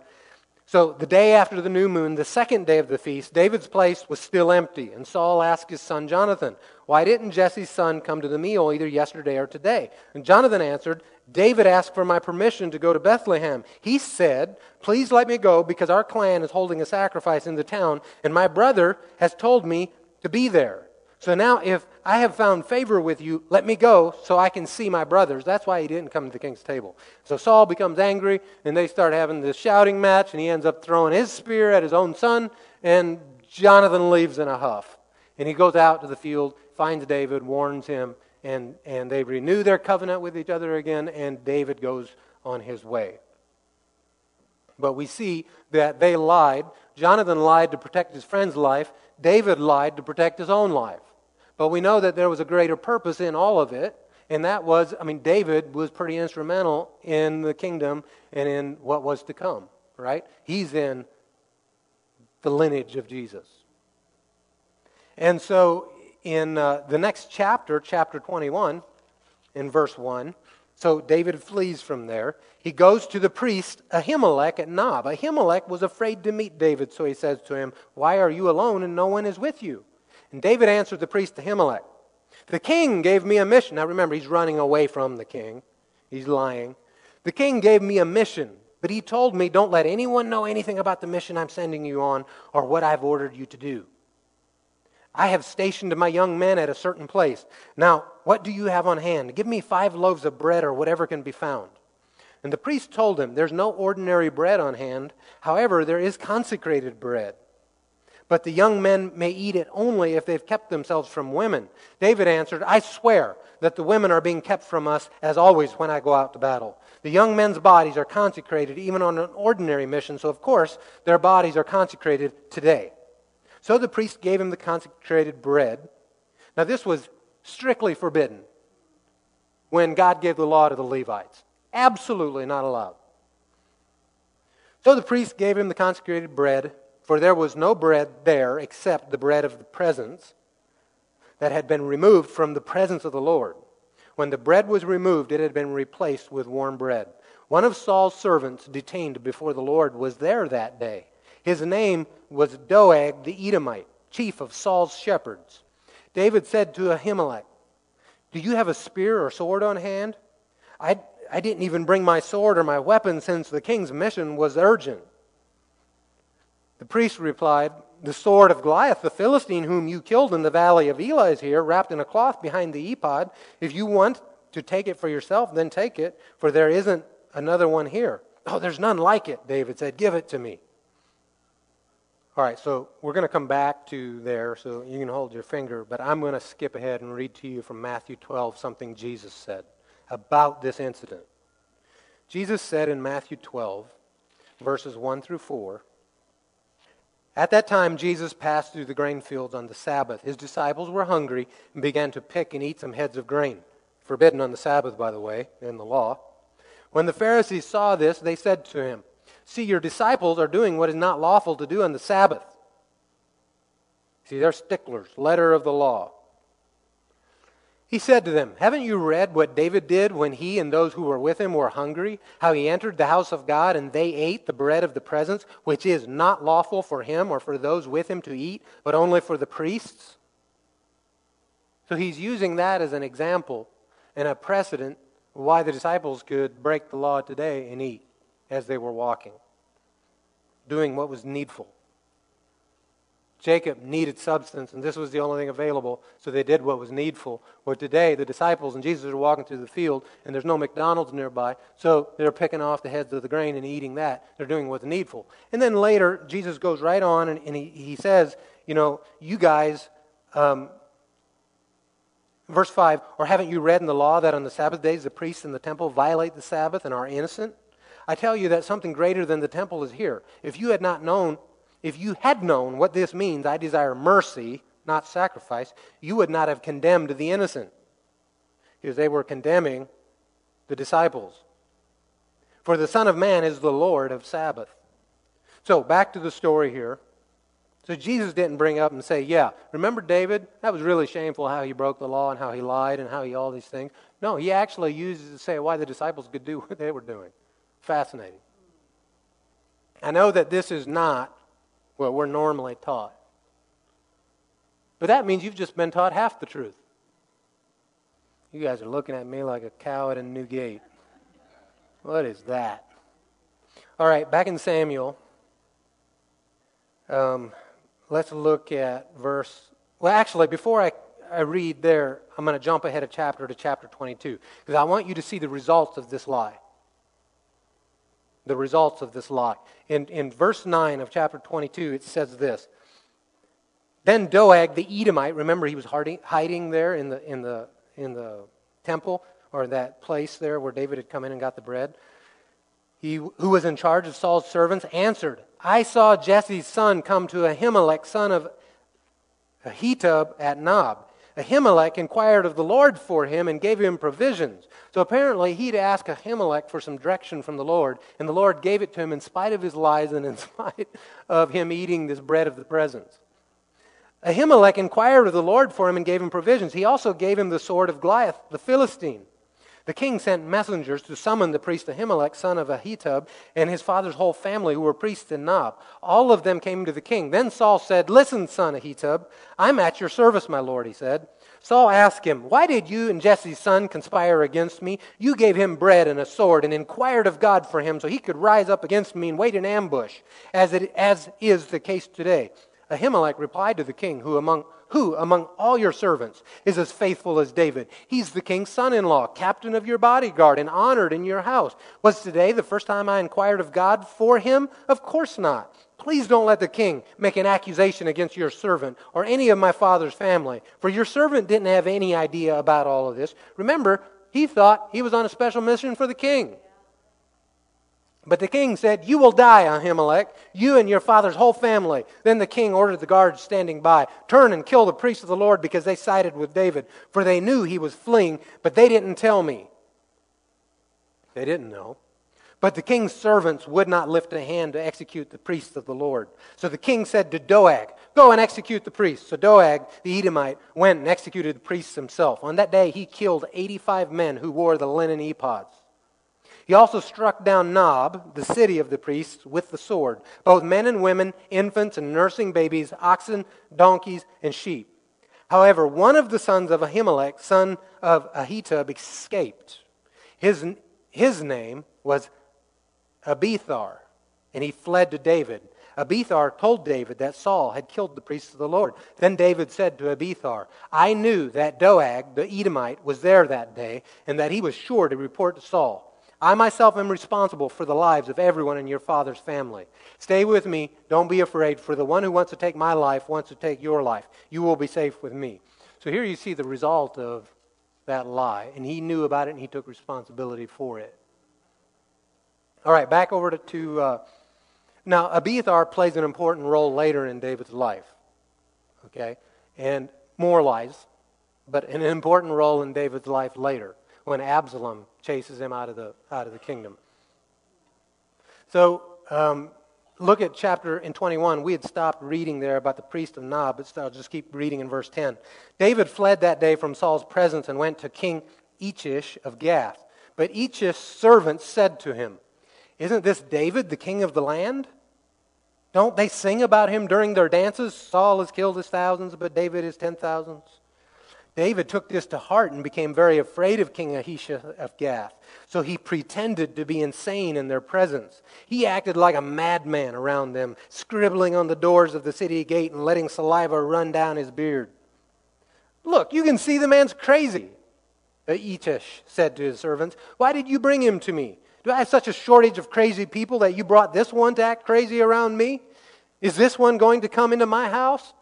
And so he lets him go. Lets him go because he pretended a lie, something to be true that was not true. Again, we don't have scripture that says, yay for David. It just tells us the story. Okay? All right, let's look at chapter 27. Some more on David. 27 and verse 7. So David flees to Ziklag, okay? And it says the length, that's the Philistines' place. The, the length of the time, verse 7 of 27, the length of the time that David stayed in Philistine territory amounted to a year and four months. David and his men went up and raided the Geshurites, the Gizrites, the Amalekites, from ancient times, they had been the inhabitants of the region through Shur as far as the land of Egypt. Whenever David attacked the land, he did not leave a single person alive, either man or woman, but he took flocks, herds, and donkeys, camels, and clothing. Then he came back to Achi, uh, I can't say his name now, Achish, the king, who inquired, Where did you raid today? And David replied, The south country of Judah. A lie. It's not where he was. He's off killing this king's own people and his own clans and his own everything, right? And he's saying, I was your enemies, Judah. And then he names some other places and the south country, and he names two other places.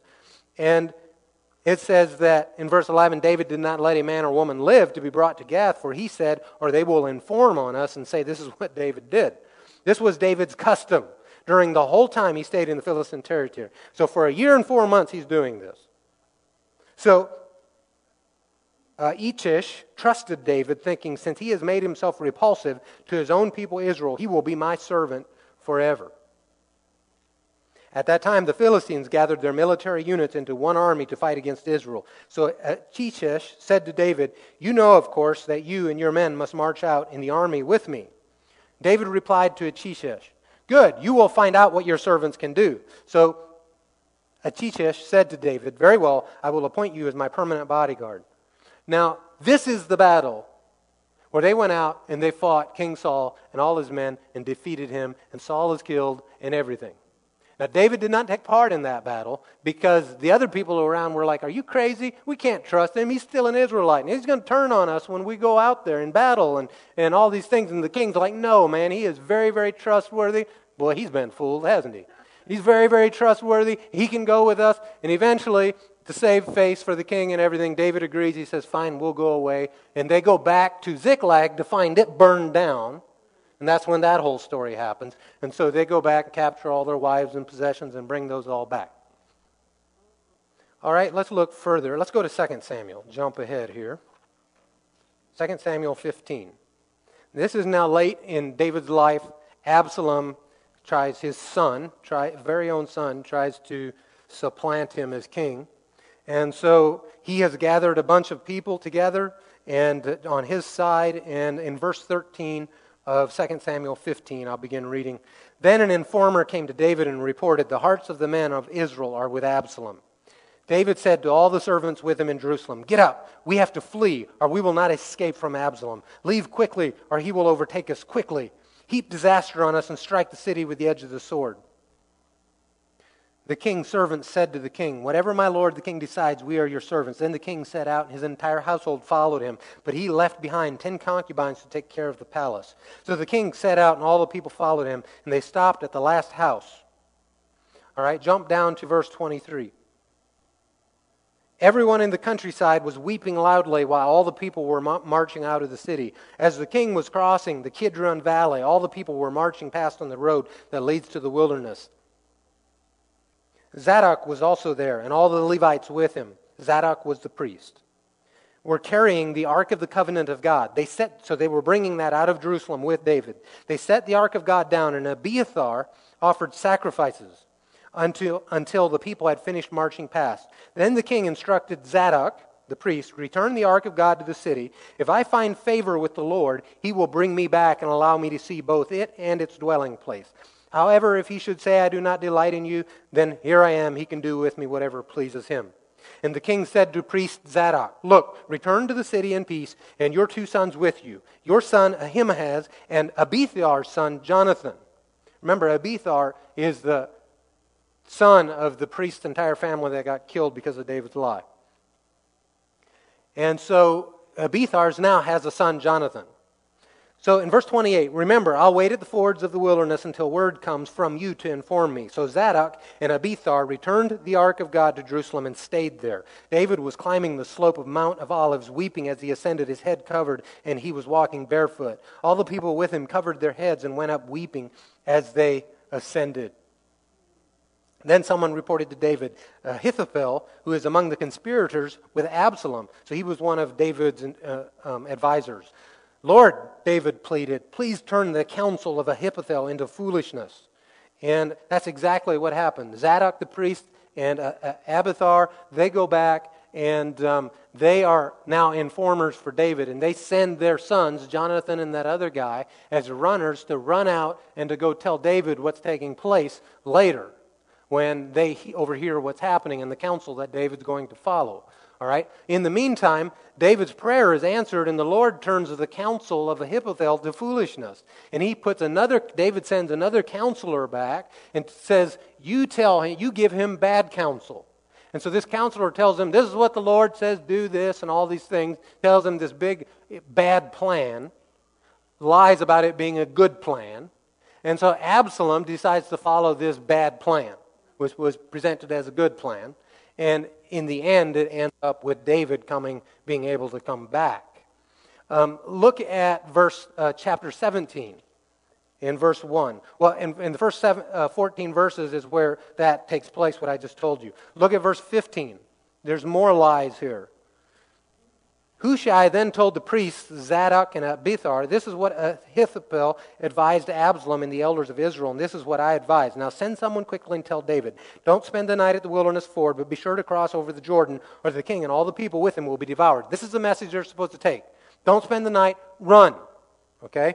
So Jonathan and Ahimaaz were staying in En-rogel, where a servant girl would come and pass along information to them. They, in turn, would go and inform King David because they dared not be seen entering the city. However, a young man did see them and informed Absalom. So the two left quickly and came to the house of a man, and so they're going to David. And they came to this man, Bahurim. He had a well in his courtyard, and they climbed down into it. Then his wife took the cover, placed it over the mouth of the well, and scattered grain on it so nobody would know anything. Absalom's servant came to the woman at the house and asked, where are Ahimaaz and Jonathan? They passed by toward the water, the woman replied to them. Lie. The men searched but did not find them. So they returned to Jerusalem. After they had gone, Ahimaaz and Jonathan climbed out of the well and went and informed King David. They told him, Get up and immediately ford the river, for Ahithophel has given this advice against you. So David and all the people went with him, got up, crossed the Jordan. By daybreak, there was no one who had not crossed the Jordan. Because she lied and spared their life, the message came through to David. David's life is spared and ends up coming back and taking the throne again of Jerusalem. Go to 2 Kings. Just keep page into the right in your Bible. 2 Kings 8. There's a couple verses there we can look at. We might not have any uh, worship music tonight because it's important that we finish this. I don't want to leave you partway through it. in 2 Kings, this is the prophet Elisha in, in chapter 8. See, some of you just became more uncomfortable because we're not doing what we usually do. All right. The good news is the parking lot is paved, so you can't stone me. Verse 7 Elisha came to Damascus while King Benahad of Aram was sick. And the king was told, this is prophet Elisha. The king was told, the man of God has come here. So the king said to Hazael, Take a gift with you and go meet the man of God. Inquire of the Lord, through him will I recover from this sickness. Hazael went to meet Elisha, taking with him a gift, 40 camel loads of all the finest products of Damascus. When he came and stood before him, he said, Your son, King Benahad of Aram, has sent me to ask you, Will I recover from this sickness? Elisha told him, Go say to him, You are sure to recover. But the Lord has shown me that he is sure to die. Then he stared steadily at him until he was ashamed. The man of God wept, and Hazael asked, Why is my Lord weeping? He replied, Because I know the evil you will do to the people of Israel. You will set their fortresses on fire. You will kill their young men with the sword. You will dash their children to pieces. You will rip open their pregnant women. Hazael said, How could your servant, a mere dog, do such a mighty deed? Elisha answered, The Lord has shown me that you will be king over Aram.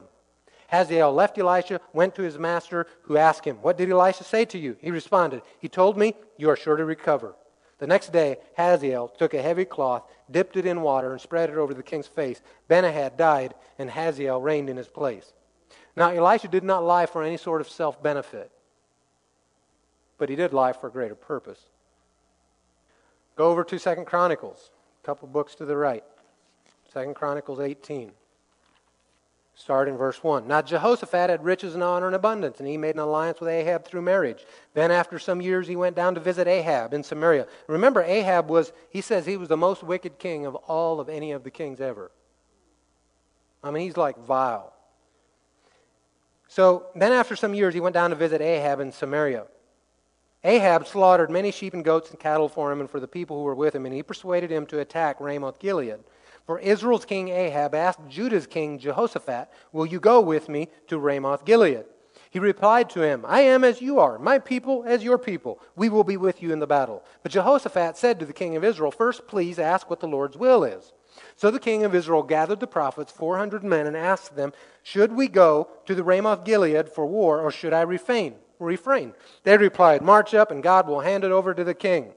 But Jehoshaphat asked, isn't there a prophet of the Lord here anymore? Let's ask him. The king of Israel said to Jehoshaphat, There is still one man who can inquire of the Lord, but I hate him, because he never prophesies good about me, but only disaster. He is Micaiah, son of Imlah. The king shouldn't say that, Jehoshaphat replied. Remember, Jehoshaphat feared the Lord and served the Lord. Ahab did not. So the king of Israel called an officer and said, Hurry and get Micaiah, son of Imlah. Now, the king of Israel and King Jehoshaphat of Judah, clothed in royal attire, were sitting on his own throne, each on his own throne. They were sitting on the threshing floor at the entrance to Samaria's gate, and all the prophets were prophesying in front of them. Then Zedekiah, son of Chenaanah, made iron horns and said, This is what the Lord says. You will gore the Arameans with these until they are finished off. And all the prophets were prophesying the same, saying, March up to Ramoth Gilead and succeed, for the Lord will hand it over to the king. The messenger who went to call Micaiah, instructed him Look, the words of the prophets are unanimously in favor for the king. So let your words be like theirs and speak favorably. But Micaiah said, As the Lord lives, I will say whatever my God says. So he went to the king, and the king asked him, Micaiah, should we go to Ramoth Gilead for war, or should I refrain? Micaiah said, March up and succeed, for they will be handed over to you. Apparently, now this is a lie, but apparently, he is using sarcasm because the king knows he's lying. But the king said to him, How many times must I make you swear not to tell me anything but the truth in the name of the Lord? Apparently, this isn't the first time he's come and lied to the king. Yea, yea, thus saith the Lord, do it. Well, that's what you want to hear. Right? How many times do I have to tell you that? Okay, fine, I'll tell you what the Lord says. So Micaiah said, I saw all Israel scattered on the hills like sheep without a shepherd, and the Lord said, They have no master, let each return home in peace. So the king of Israel said to Jehoshaphat, Didn't I tell you he never prophesies good about me, but only disaster? Then Micaiah said, Therefore hear the word of the Lord. This is the word of the Lord. I saw the Lord sitting on his throne, and the whole heavenly army was standing at his right hand and at his left hand. The Lord said, Who will entice King Ahab of Israel to march up and fall at Ramoth Gilead? So one was saying this and another was saying that. Then a spirit came forward, stood before the Lord, and said, I will entice him. The Lord asked him, How? So he said, I will go and become a lying spirit in the mouth of all his prophets. Then the Lord said, You will entice him and also prevail. Go and do that. Now, this is obviously an evil spirit. And if you are not familiar with this, if you read the book of Revelations, you'll discover that evil spirits used to, fallen angels used to have access to heaven. But they've been cast out. When Jesus came and all that took place, they've been thrown out. They no longer have access to heaven. It says they've been thrown to the earth. But apparently, an evil spirit stepped up, said what he was going to do, and the Lord's like, Yep, that'll work. Go ahead. So in verse 22, now you see the Lord has put a lying spirit into the mouth of these prophets of yours, and the Lord has announced disaster against you. So then the lying, anyhow, they have an argument about it, and in the end, he says, throw him in jail till we come back. Well, Ahab didn't come back. But the lying spirit was permitted to achieve God's purpose in judgment. How about in Ezekiel 14 9? The Lord told the prophet Ezekiel. He says, But if the prophet is deceived and speaks a message, it was I, the Lord, who deceived that prophet. I will stretch out my hand against him and destroy him from among my people Israel. In 2 Thessalonians, this is New Covenant, chapter 2, verses 9 through 12, it says this The coming of the lawless one is based on Satan's working with all kinds of false miracles, signs, and wonders, and with every wicked deception among those who are perishing. They perish because they did not accept the love of the truth and so be saved. For this reason, God sends them a strong delusion so that they will believe the lie, so that all will be condemned, those who did not believe the truth but delighted in unrighteousness. The prophet Jeremiah, he. Uh, had an interesting thing. This is another prophet of God. Now, in all these cases that I'm reading to you, notice the conspicuous absence of God correcting, repro- reproving them for this, telling them they should not have done it. You know, fine, I'm going to overlook it this time. None of that. Just, just strangely absent. Notice what happened when David took Bathsheba and murdered someone. Well, God was not quiet on that one, was he? So, Jeremiah the prophet you know, he's been prophesying things about the Israel and Judah and all these things that a whole bunch of people don't like. The king don't like it. In verse 14 of chapter 38 says, King Zedekiah sent for the prophet Jeremiah and received him at the third entrance of the Lord's temple. The king said to Jeremiah, I'm going to ask you something. Don't hide anything from me. Jeremiah replied to Zedekiah, If I tell you, you will kill me, won't you? Besides, if I give you advice, you won't listen to me anyway. King Zedekiah swore to Jeremiah in private, As the Lord lives, who has given us this life, I will not kill you or hand you over to these men who intend to take your life. There was a whole group of men that were trying actively to kill Jeremiah. So in verse 17, Jeremiah therefore said to Zedekiah, This is what the Lord, the God of the armies of God of Israel, says If indeed you surrender to the officials of the king of Babylon, then you will live. This city will not be burned, and you and your household will survive. But if you do not surrender to the officials of the king of Babylon, then this city will be handed over to the Chaldeans, and they will burn it, and you yourself will not escape from them. But King Zedekiah said to Jeremiah, I am worried about the Judeans who have defected to the Chaldeans. They may hand me over to the Judeans to abuse me. They will not hand you over, Jeremiah replied. Obey the Lord in what I am telling you, so that it may go well for you and you can live. But if you refuse to surrender, this is the verdict that the Lord has shown me. All the women who remain in the palace of Zedekiah's king will be brought out to the officials of the king of Babylon and will say to you, Your trusted friends misled you and overcame you. Your feet sank into the mire and they deserted you. All your wives and children will be brought out to the Chaldeans. You yourself will not escape from them, for you will be seized by the king Babylon, and the city will burn. Then Zedekiah, remember, he's the king, Jeremiah is the prophet of God. Zedekiah warned Jeremiah, Don't let anyone know about this conversation, or you will die. The officials may hear that I have spoken with you and come and demand of you, Tell us what you said to the king. Don't hide anything from us, and we won't kill you. Also, what did the king say to you? So these other officials, these princes, are going to come and ask you this. If they do, verse 26, tell them, I was bringing before the king my petition that he not return me to the house of Jonathan to die there. All the officials did come to Jeremiah, and they questioned him. He reported the exact words to them the king had commanded, and they quit speaking with him because the conversation had not been overheard. Jeremiah remained in the guard's courtyard until the day Jerusalem was captured, and he was there when it happened. All right, in John chapter 7. We're, we're getting close. Don't lose hope that I'll go all night. Jeremiah, I mean John chapter 7, speaking of Jesus, here in reading in verse 1 after this jesus traveled in galilee since he did not want to travel in judea because the jews were trying to kill him the Jewish festival of shelters was near. That's the festival of booths or festival of tabernacles was near. So his brothers said to him, Leave here and go to Judea so that your disciples can see your works and that you are doing. For no one does anything in secret while he's seeking public recognition. If you do these things, show yourself to the world. For not even his brothers believed in him. At this point, his brothers didn't believe in him. Jesus told them, My time has not yet arrived, for your time is always at hand. The world cannot hate you, but it does hate me because I testify about, about it, that its works are evil. Go up to the festival yourselves. I am not going up to the festival yet because my time has not yet fully come. Now, some of the translators argue about whether or not that yet after the word festival on the screen. I'm not going up to the festival yet. Some translators argue that's not supposed to be there, others say that it is. But for our discussion tonight, let's just say that it's supposed to be there, okay? So I'm not going up to the festival yet because my time has not yet fully come. Verse 9 After he said these things, he stayed in Galilee. After his brothers had gone up to the festival, then he also went up, not openly, but secretly. Jesus himself used deception to trick them into thinking he's not there. Jesus, the truth, the way, the light, secretly went. Why would he do something secretly? Well, so they don't know, so that they think he's not there. I mean, how much obvious, more obvious can we make it? He didn't lie. He just said, I'm not going yet.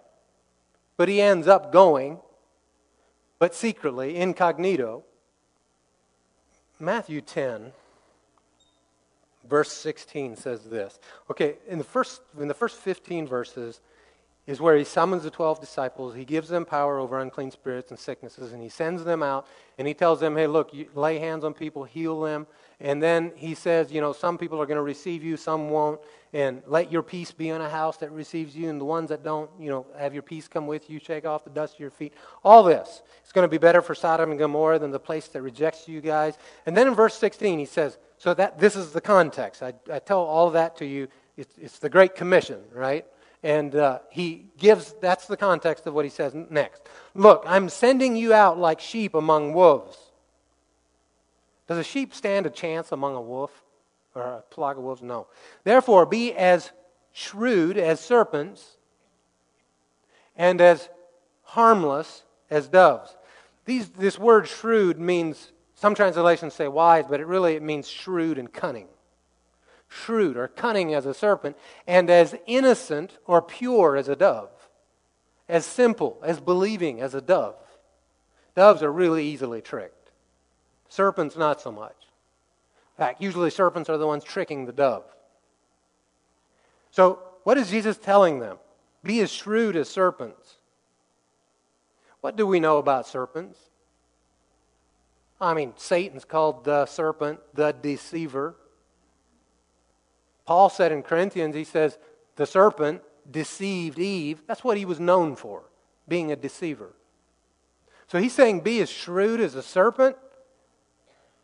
I mean, no matter how you cut it, it doesn't turn into Sunday school material in a good way. Be as shrewd as a serpent, but as innocent in your motive as a dove, as pure in your motive as a dove.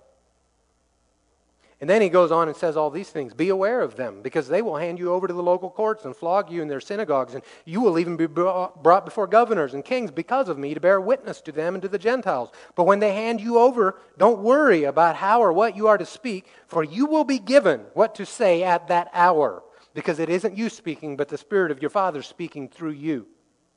Brother will betray brother to death, and a father his child. Children will rise up against parents and have them put to death. And you will be hated by everyone because of my name, but the one who endures to the end will be saved. When they persecute you in one town, flee to another. For truly I tell you, you will not have gone through the towns of Israel before the Son of Man comes. A disciple is not above his teacher, a slave above his master. It is enough for a disciple to become like his teacher and a slave like his master. If they called the head of the household Beelzebub, how much more the members of his household? So let's make this applicable to today, to you and I. Actually, let's not yet. Let's, let's go back a number of years. Let's go to World War II. What about Corrie Ten Boom? Some of you know the story of Corrie Ten Boom. They were believers. They hid a lot of Jews, saved a lot of lives, lied outright many times to protect those lives. Do you have any Jews here? No. And they were hiding, a whole bunch of them over in the corner. And I don't know, how does God look at that when she gets to heaven and stands before the Lord? And is he going to say, you know what? You saved a lot of lives, innocent lives. I mean, I hate the shedding of innocent blood, but you know what I hate too is lying. Go to hell. Is that how God looks at that? I don't believe he does. What about a police officer or FBI that goes undercover to catch criminals? They pretend to be one thing to be able to bring justice and to stop the evildoer. Are those people just beyond the mercy and plan of God? I don't think so. How about David um, Dal- I'm not sure if I'm saying his name right. David Daleiden. He was the one that was behind those videos that exposed Planned Parenthood. He went in undercover, pretended to be an organization that is buying baby parts, took all those videos of Planned Parenthood talking about how they're selling baby parts, videoed it illegally because the law of our land says you're not allowed to do that. He's actually, I mean, he's, he's really suffered for it too because they took him to court and because he broke laws and he's in trouble for it. I mean, how twisted is that? That he's in trouble for exposing the fact that they were harvesting baby organs while the babies were alive for profit. It doesn't get more evil than that. And he lies and pretends to be someone else to video and get evidence of this, and he's the one who goes to prison and pays the price. Or how about those Bible smugglers, you know, making it making it be now. You know, I've, I hear, I've heard stories of people lying about smuggling Bibles. I've also heard stories of, of guards opening up backpacks. I have friends that took Bibles into places like North Korea and Vietnam and other places. And opening backpacks that were full of Bibles, and like God just blinded them where they couldn't see what they were. Closed it back up and sent them on their way. And then there's others. See, Here's what I want you to take home tonight. Whatever you do, do in faith. If, you, if your persuasion is, no matter what, my conscience would never allow me to say something that was not true, okay, then do it in faith and believe that God's going to protect you. If your persuasion is, is that, well, I would tell them I don't have anything because it's for the purposes of God, and I'm going to do that in faith and believe I'm going to get through, then by all means do it in faith. Whatever you do, do it in faith. And don't be judgmental of your brother on what he did. But you do you. And we're going to read scripture about that in a little bit. What about other reasons for keeping us out of the nations? Let's make it really applicable to us. How about vaccination cards? Can't go to the nations if you're not vaccinated. Well, I got a question for you. So, do we just not go? Okay, now, many of these, I don't know of any nations that still require a vaccination to enter. Maybe there are some, but I don't know of any. Where? Still? Okay, well, praise God, we're here. Um, you, can, you can return home as a U.S. citizen, obviously, without getting one. Um, but so here's the deal that vaccination is, I think, is just pure evil. I think it's poison. Straight up poison. It's designed from poison, and it is not designed with good purposes in mind. The only way I would ever get the vaccination is if I was overpowered and held down, because I won't get it. Period. Now, there is the scripture in, in Mark chapter 16 that says that if you should drink anything deadly, that it will not harm you. If you have taken the vaccine, then this is what I recommend for you. Take the scripture and stand on it, that it's not going to harm me. It's not going to harm me. And if you read it in context, it is in the context of actually taking the gospel. But notice what it does not say. If any of you intentionally drink poison, the idea is though you did it inadvertently if you drink poison. If you add in that it was intentional, you're adding that.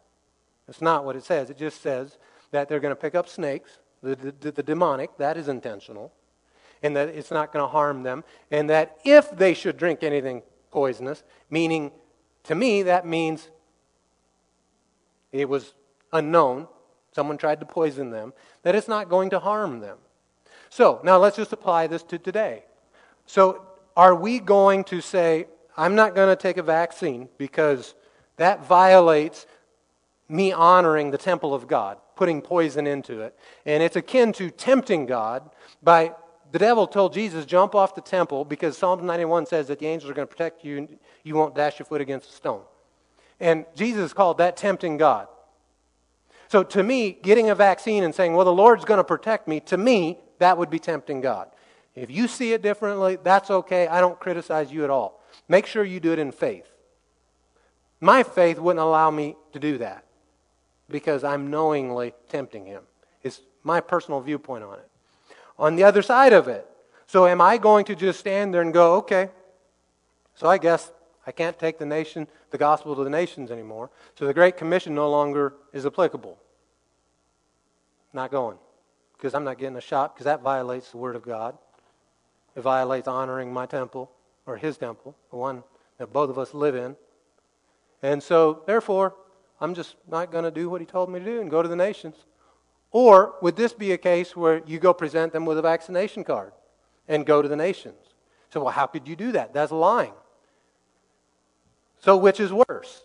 Not obeying his command or lying to obey his command? You have to decide. Now, praise God, I haven't had to go to any nation that required a vaccine when I was there. Um, when I went to go climb Mount Kilimanjaro, um, there they we'd been praying about it, and two three weeks before I went, they they withdrew the uh, requirement, and so that was great. Um, and but my point is is that don't think you, you might say, well, yeah, well, we're not faced with that now because they withdrew it. Oh, that was just the beginning. It's going to get worse. There's going to be other things. Just read Revelations. You're not going to be able to buy or sell. So, where's your faith? And what are you going to do? Why is this important to examine? Because if you don't cross the bridge before you get there and know that here's how I will handle it, and maybe you say, well, here's how I will handle that situation is what the Lord prompts me in the moment. Great. You've crossed the bridge. You know how you're going to handle it in that moment. You're going to rely on the Lord. Maybe some of you say, Well, I'd just get a vaccination card and go. Okay, you know how you're going to handle that situation. But no, the day is coming where we'll be faced with more and more of these types of decisions.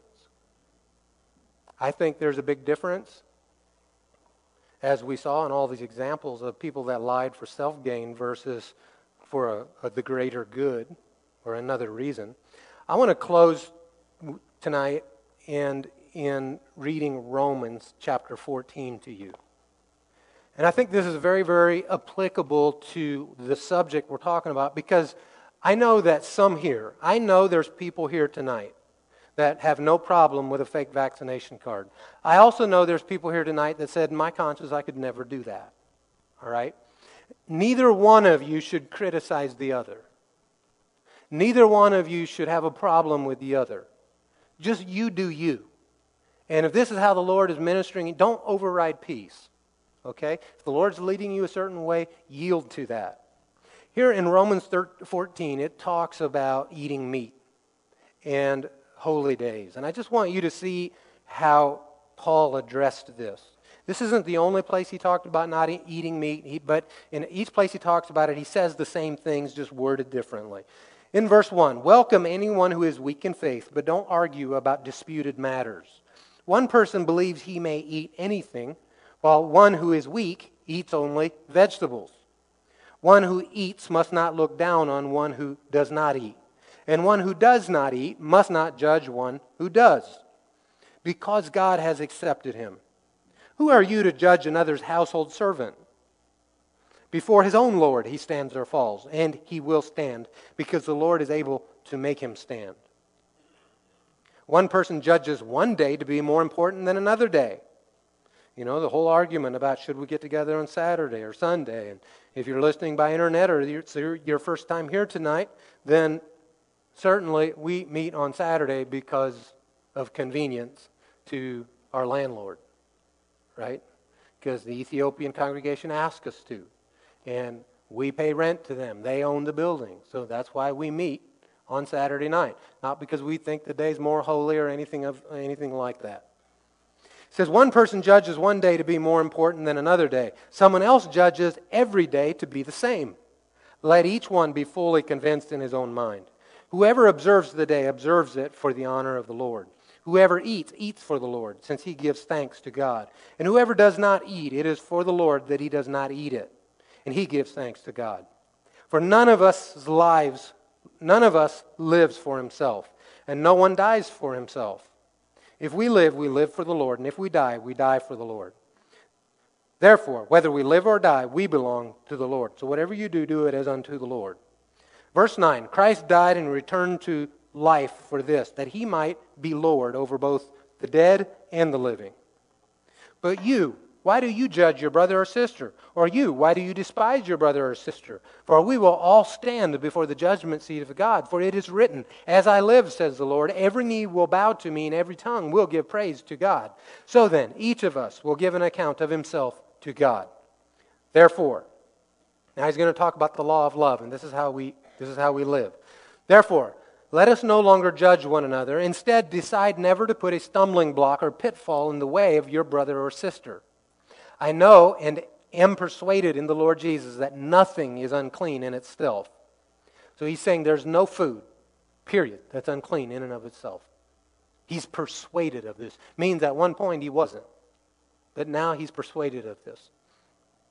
I know and am persuaded in the Lord Jesus that nothing is unclean in itself. Still, to someone who considers a thing to be unclean, to that one it is unclean. For if your brother or sister is hurt by what you eat, you are no longer walking according to love. Do not destroy by what you eat someone for whom Christ died. Therefore, do not let your good be slandered, for the kingdom of God is not eating and drinking, but righteousness, peace, and joy in the Holy Spirit. Whoever serves Christ in this way is acceptable to God and receives human approval. So then, let us pursue what promotes peace and what builds up one another. Do not tear down God's work because of food. Everything is clean, but it is wrong to make someone fall by what he eats. It is a good thing not to eat meat or drink wine or do anything that makes your brother or sister stumble. Whatever you believe about these things, keep between yourself and God. Blessed is the one who does not condemn himself by what he approves. But whoever doubts stands condemned if he eats, because his eating is not from faith, and everything that is not from faith is sin. So, back to the question Is it always wrong to lie or to deceive? I read you 357 Bible verses in answer to this question. I'm not answering your question, but between you and the Lord, you be the judge. You decide. What I would say is do live according to Romans 14, right? Not in condemnation of each other. You can stand with me. We're just going to go ahead and um, close the service as I've kept you so very late. Thank you for being patient and attentive. Even if you had to stand up, stay awake. Hallelujah. All right, let's pray. Father, I thank you that you said where two or three are gathered that you're there in the midst, and we're grateful for your presence tonight. And we yield ourselves to you completely.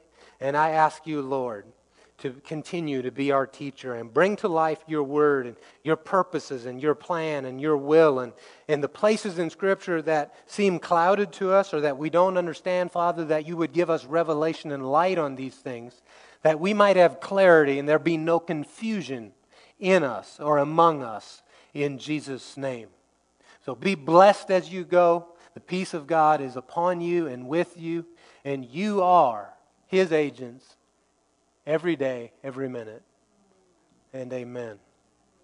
There's a time of fellowship downstairs. Everyone is invited. And one way that we love God is by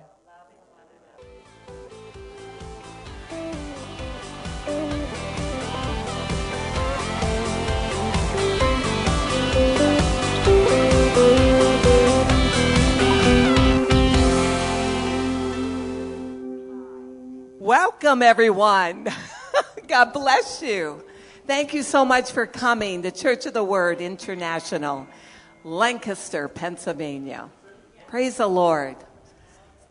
Glad to be here tonight. Yes. Me too. You know, I never take it for granted. Not one moment when I can gather with like like-minded and like-hearted believers. To me, it's some of the most special times in life, and this is one of them. Psalms 145 was penned by David, and it's like an accumulation of all his Psalms. And it's an exhortation of how important it is to consistently praise God. And he says in verse 2, I will praise him every day. He starts off, I will exalt you, O God, my King, and I will bless your name forever and ever. Do you know we get to do that forever and ever? Every day I will bless you and I will praise your name forever and ever. Great is the Lord and greatly to be praised, and his greatness is unsearchable. One generation shall praise your works to another and shall declare your mighty acts. And I will meditate, that's musing, that's stopping and thinking about, on the glorious splendor of your majesty and on your wondrous works. Men shall speak of the might of your awesome acts, and I will declare your greatness. They shall utter the memory of your great goodness and shall sing of your righteousness. The Lord is gracious and full of compassion. Aren't you glad? Slow to anger, great in mercy. The Lord is good to all. And all your works shall praise you, O Lord and your saints shall bless you. They shall speak of your glory and your kingdom. In verse 19, I mean, it's a long psalm.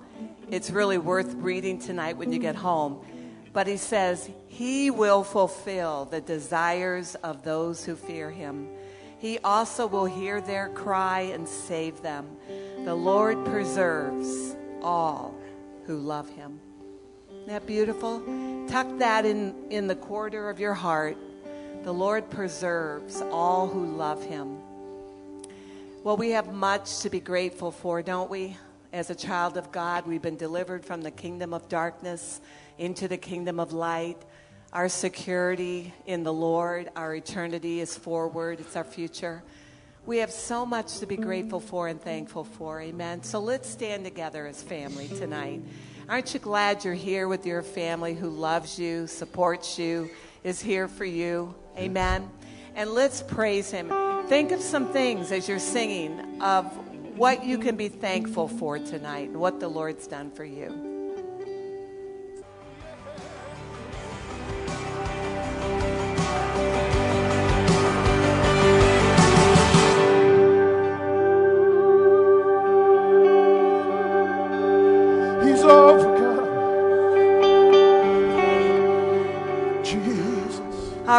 Eyes are ever on you, Jesus, the author and finisher of our faith, the beginning and the end. You are everything in between for us. You have overcome. The grave is empty. We serve a risen, alive, Hallelujah. one and only God, Jesus Christ, our Savior. And in that act of obedience, he redeemed mankind to himself. And for those of us who have said yes, yes and amen, we, we are overcomers. We come into that overcoming, victorious position that the Lord Jesus Christ bought and paid such a hefty price for. Amen. Our future is bright. Bright. It's good. It's full of goodness because He's in our future. He's now here, but He's in our future. So turn a neighbor and say, I am so glad that you're here tonight. And do you know just how much I love you?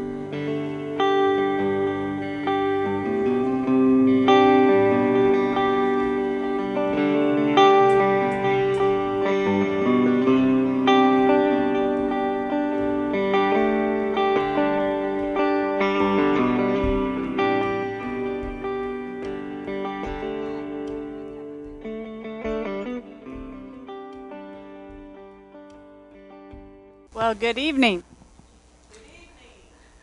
How y'all doing? It's good to be here with you all tonight.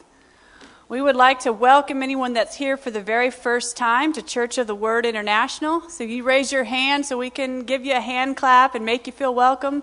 Anyone their first time here tonight?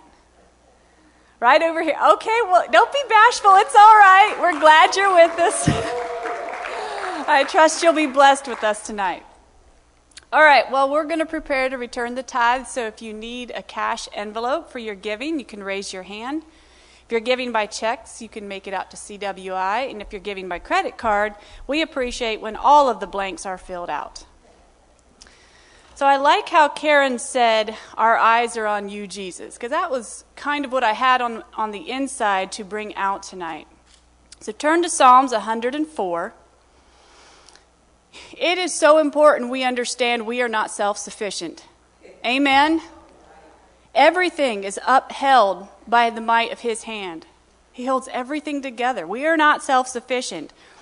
And I wanted to read some scriptures. I'm, just, I'm going to read a, a big chunk here, verses 10 through. Um, 10 through 23. I might jump around a little bit here. But don't let these words just bounce off your eardrums.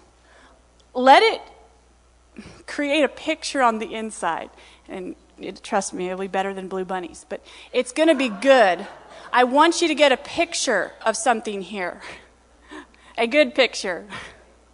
The psalmist starts out praising the Lord. He's telling him how great he is, how he's full of majesty and splendor, and how he makes the clouds his chariot, and he rides on the winds. And he sets the earth on its foundations, and they'll not be moved. And it talks about, he says how he, um, about the waters and how he set a boundary that they cannot cross. Never again will they cover the earth. And now here's where I want you to start listening because he is holding all creation together. Our eyes are on you, Jesus. He makes springs pour water into the ravines, it flows between the mountains. They give water to all the beasts of the field. The wild donkeys quench their thirst. The birds of the sky nest by the waters. They sing among the branches. He waters the mountains from his upper chambers. The land is satisfied by the fruit of his work. See, he's feeding the wild animals. He's watering them. He's caring for them. They're not just animalistic instinct, just, just no, who put it there? He did. He's taken care of them. He makes grass grow for the cattle and plants for people to cultivate, bringing forth food from the earth. So, no, he's the one causing all this to grow. You know, and maybe we'll get to this in a future um, service, but you know that rich man, the, the parable that Jesus told about the rich man where his ground produced that abundant crop. Why didn't he think about this? Hey, the Lord caused my ground to produce an abundant crop instead of I, I, I all throughout that. So he makes plants for people to cultivate, bringeth forth food to bring, bringing forth food from the earth, wine that gladdens human hearts. Now, there's a phrase that'll mess up people's theology. I mean, doesn't the Bible know that Christians don't drink wine? Or, or, or maybe that's not quite right. it says, wine that gladdens human hearts, oil to make their faces shine, bread that sustains their hearts. The trees of the Lord are well watered, the cedars of Lebanon that he planted. There the birds make their nests, the stork has its home in the junipers. The high mountains belong to the wild goats. The crags are a refuge for the hyrax. See, he's saying all this creation, everything he's created, but he's the one bringing it. He's the one sustaining it. He's, he's the source. He made the moon to mark the seasons, and the sun knows when to go down. You bring darkness, it becomes night, and all the beasts of the forest prowl. The lions roar for their prey and seek their food from God. He's feeding the lions. The sun rises and they steal away. They return and lie down in their dens. Then people go out to their work, to their labor until evening. So you're seeing this that He is the one that waters. He's the one that feeds. He's the one that makes the resources. He's the one that brings the resources. He's the one that's holding all of this together. We are not self sufficient. It's in Him that we live and we move and we have our being. Verse 27 says, All creatures look to you to give them their food at the proper time. All creatures look to Him. We are not self sufficient. When you give it to them, they gather it up. Also, we have a part. So He gives it to us, we gather it up. When you open your hand, they are satisfied with good things. He's a good provider. He sustains us. And when we return the tithe, we're demonstrating we believe this. You know, Jacob, when he had that dream there at the place called Bethel, and um, he got up and he said, You know, if you will be, if you will provide food for me, if you will uh, clothe me and keep me safe and help, you know, all these things and be my God, you know, as a testimony of this, I'm going to return the tithe. I'm going to give a tenth. So that's why we say, you know, this demonstrates we believe God is our source when we tithe. And so if, if you believe that, uh, let's obey the word. Let's go ahead and fasten our eyes on the source. And if you're needing something, if you're needing provision or in lack in some area, grab a hold of the word and believe him that he provides, that he is looking to put into your hand provision, looking to put into your hand the good things. All right? As we seek his kingdom first, he will add all those needs that he already knows that we need to us. Amen? All right, let's uh, take a hold of your tithe and your offering and let's pray. Father, we're so thankful tonight that we can look to you and that we don't have to do it all, that we don't have to figure it all out, but that we can look to you and you're good for it. You're such a good provider. And so we just thank you for the resources you brought to us, for the jobs, for the careers, for the income, for all the good things you placed in our hand. And we're, we're thankful and, and cheerful to return the tithe to you and just count on you in this way. So I just ask you, Lord, to bring in any provision, any needs that are people are lacking here tonight. Lord, that you would provide and that you would bring it in as you've promised to. So we just thank you for prospering your people according to your word in Jesus' name. And amen. And the ushers can pass the baskets, and the people will give to the Lord. In the bulletin, we have a number of uh, things to mention here. Ron Kahn will be here with us this week, Thursday and Friday morning, 10 a.m. to noon, and they're going to meet in the cafe. So that's here at the church. Also, free PA is this week um, on Thursday night at Loxley's in, in Lancaster. So the doors open at 6:30, the meeting's at 7, and uh, Bryan Cutler will be there for a town hall style meeting. So I would encourage you to come, bring your questions, and uh, participate with that. On that note, Monday will be the last chance to register to vote if you're not registered. And I would really encourage you do not shirk your responsibility and the freedom that we have to vote. Let's vote in righteousness. Let's vote uh, Holy Spirit led and be a part of the answer. Amen. Some of you may know that Robin Ginder's fa- um, father went home to be with Jesus. So love on them, encourage them, and I'm sure heaven's a little brighter tonight for Robin. Amen. All right.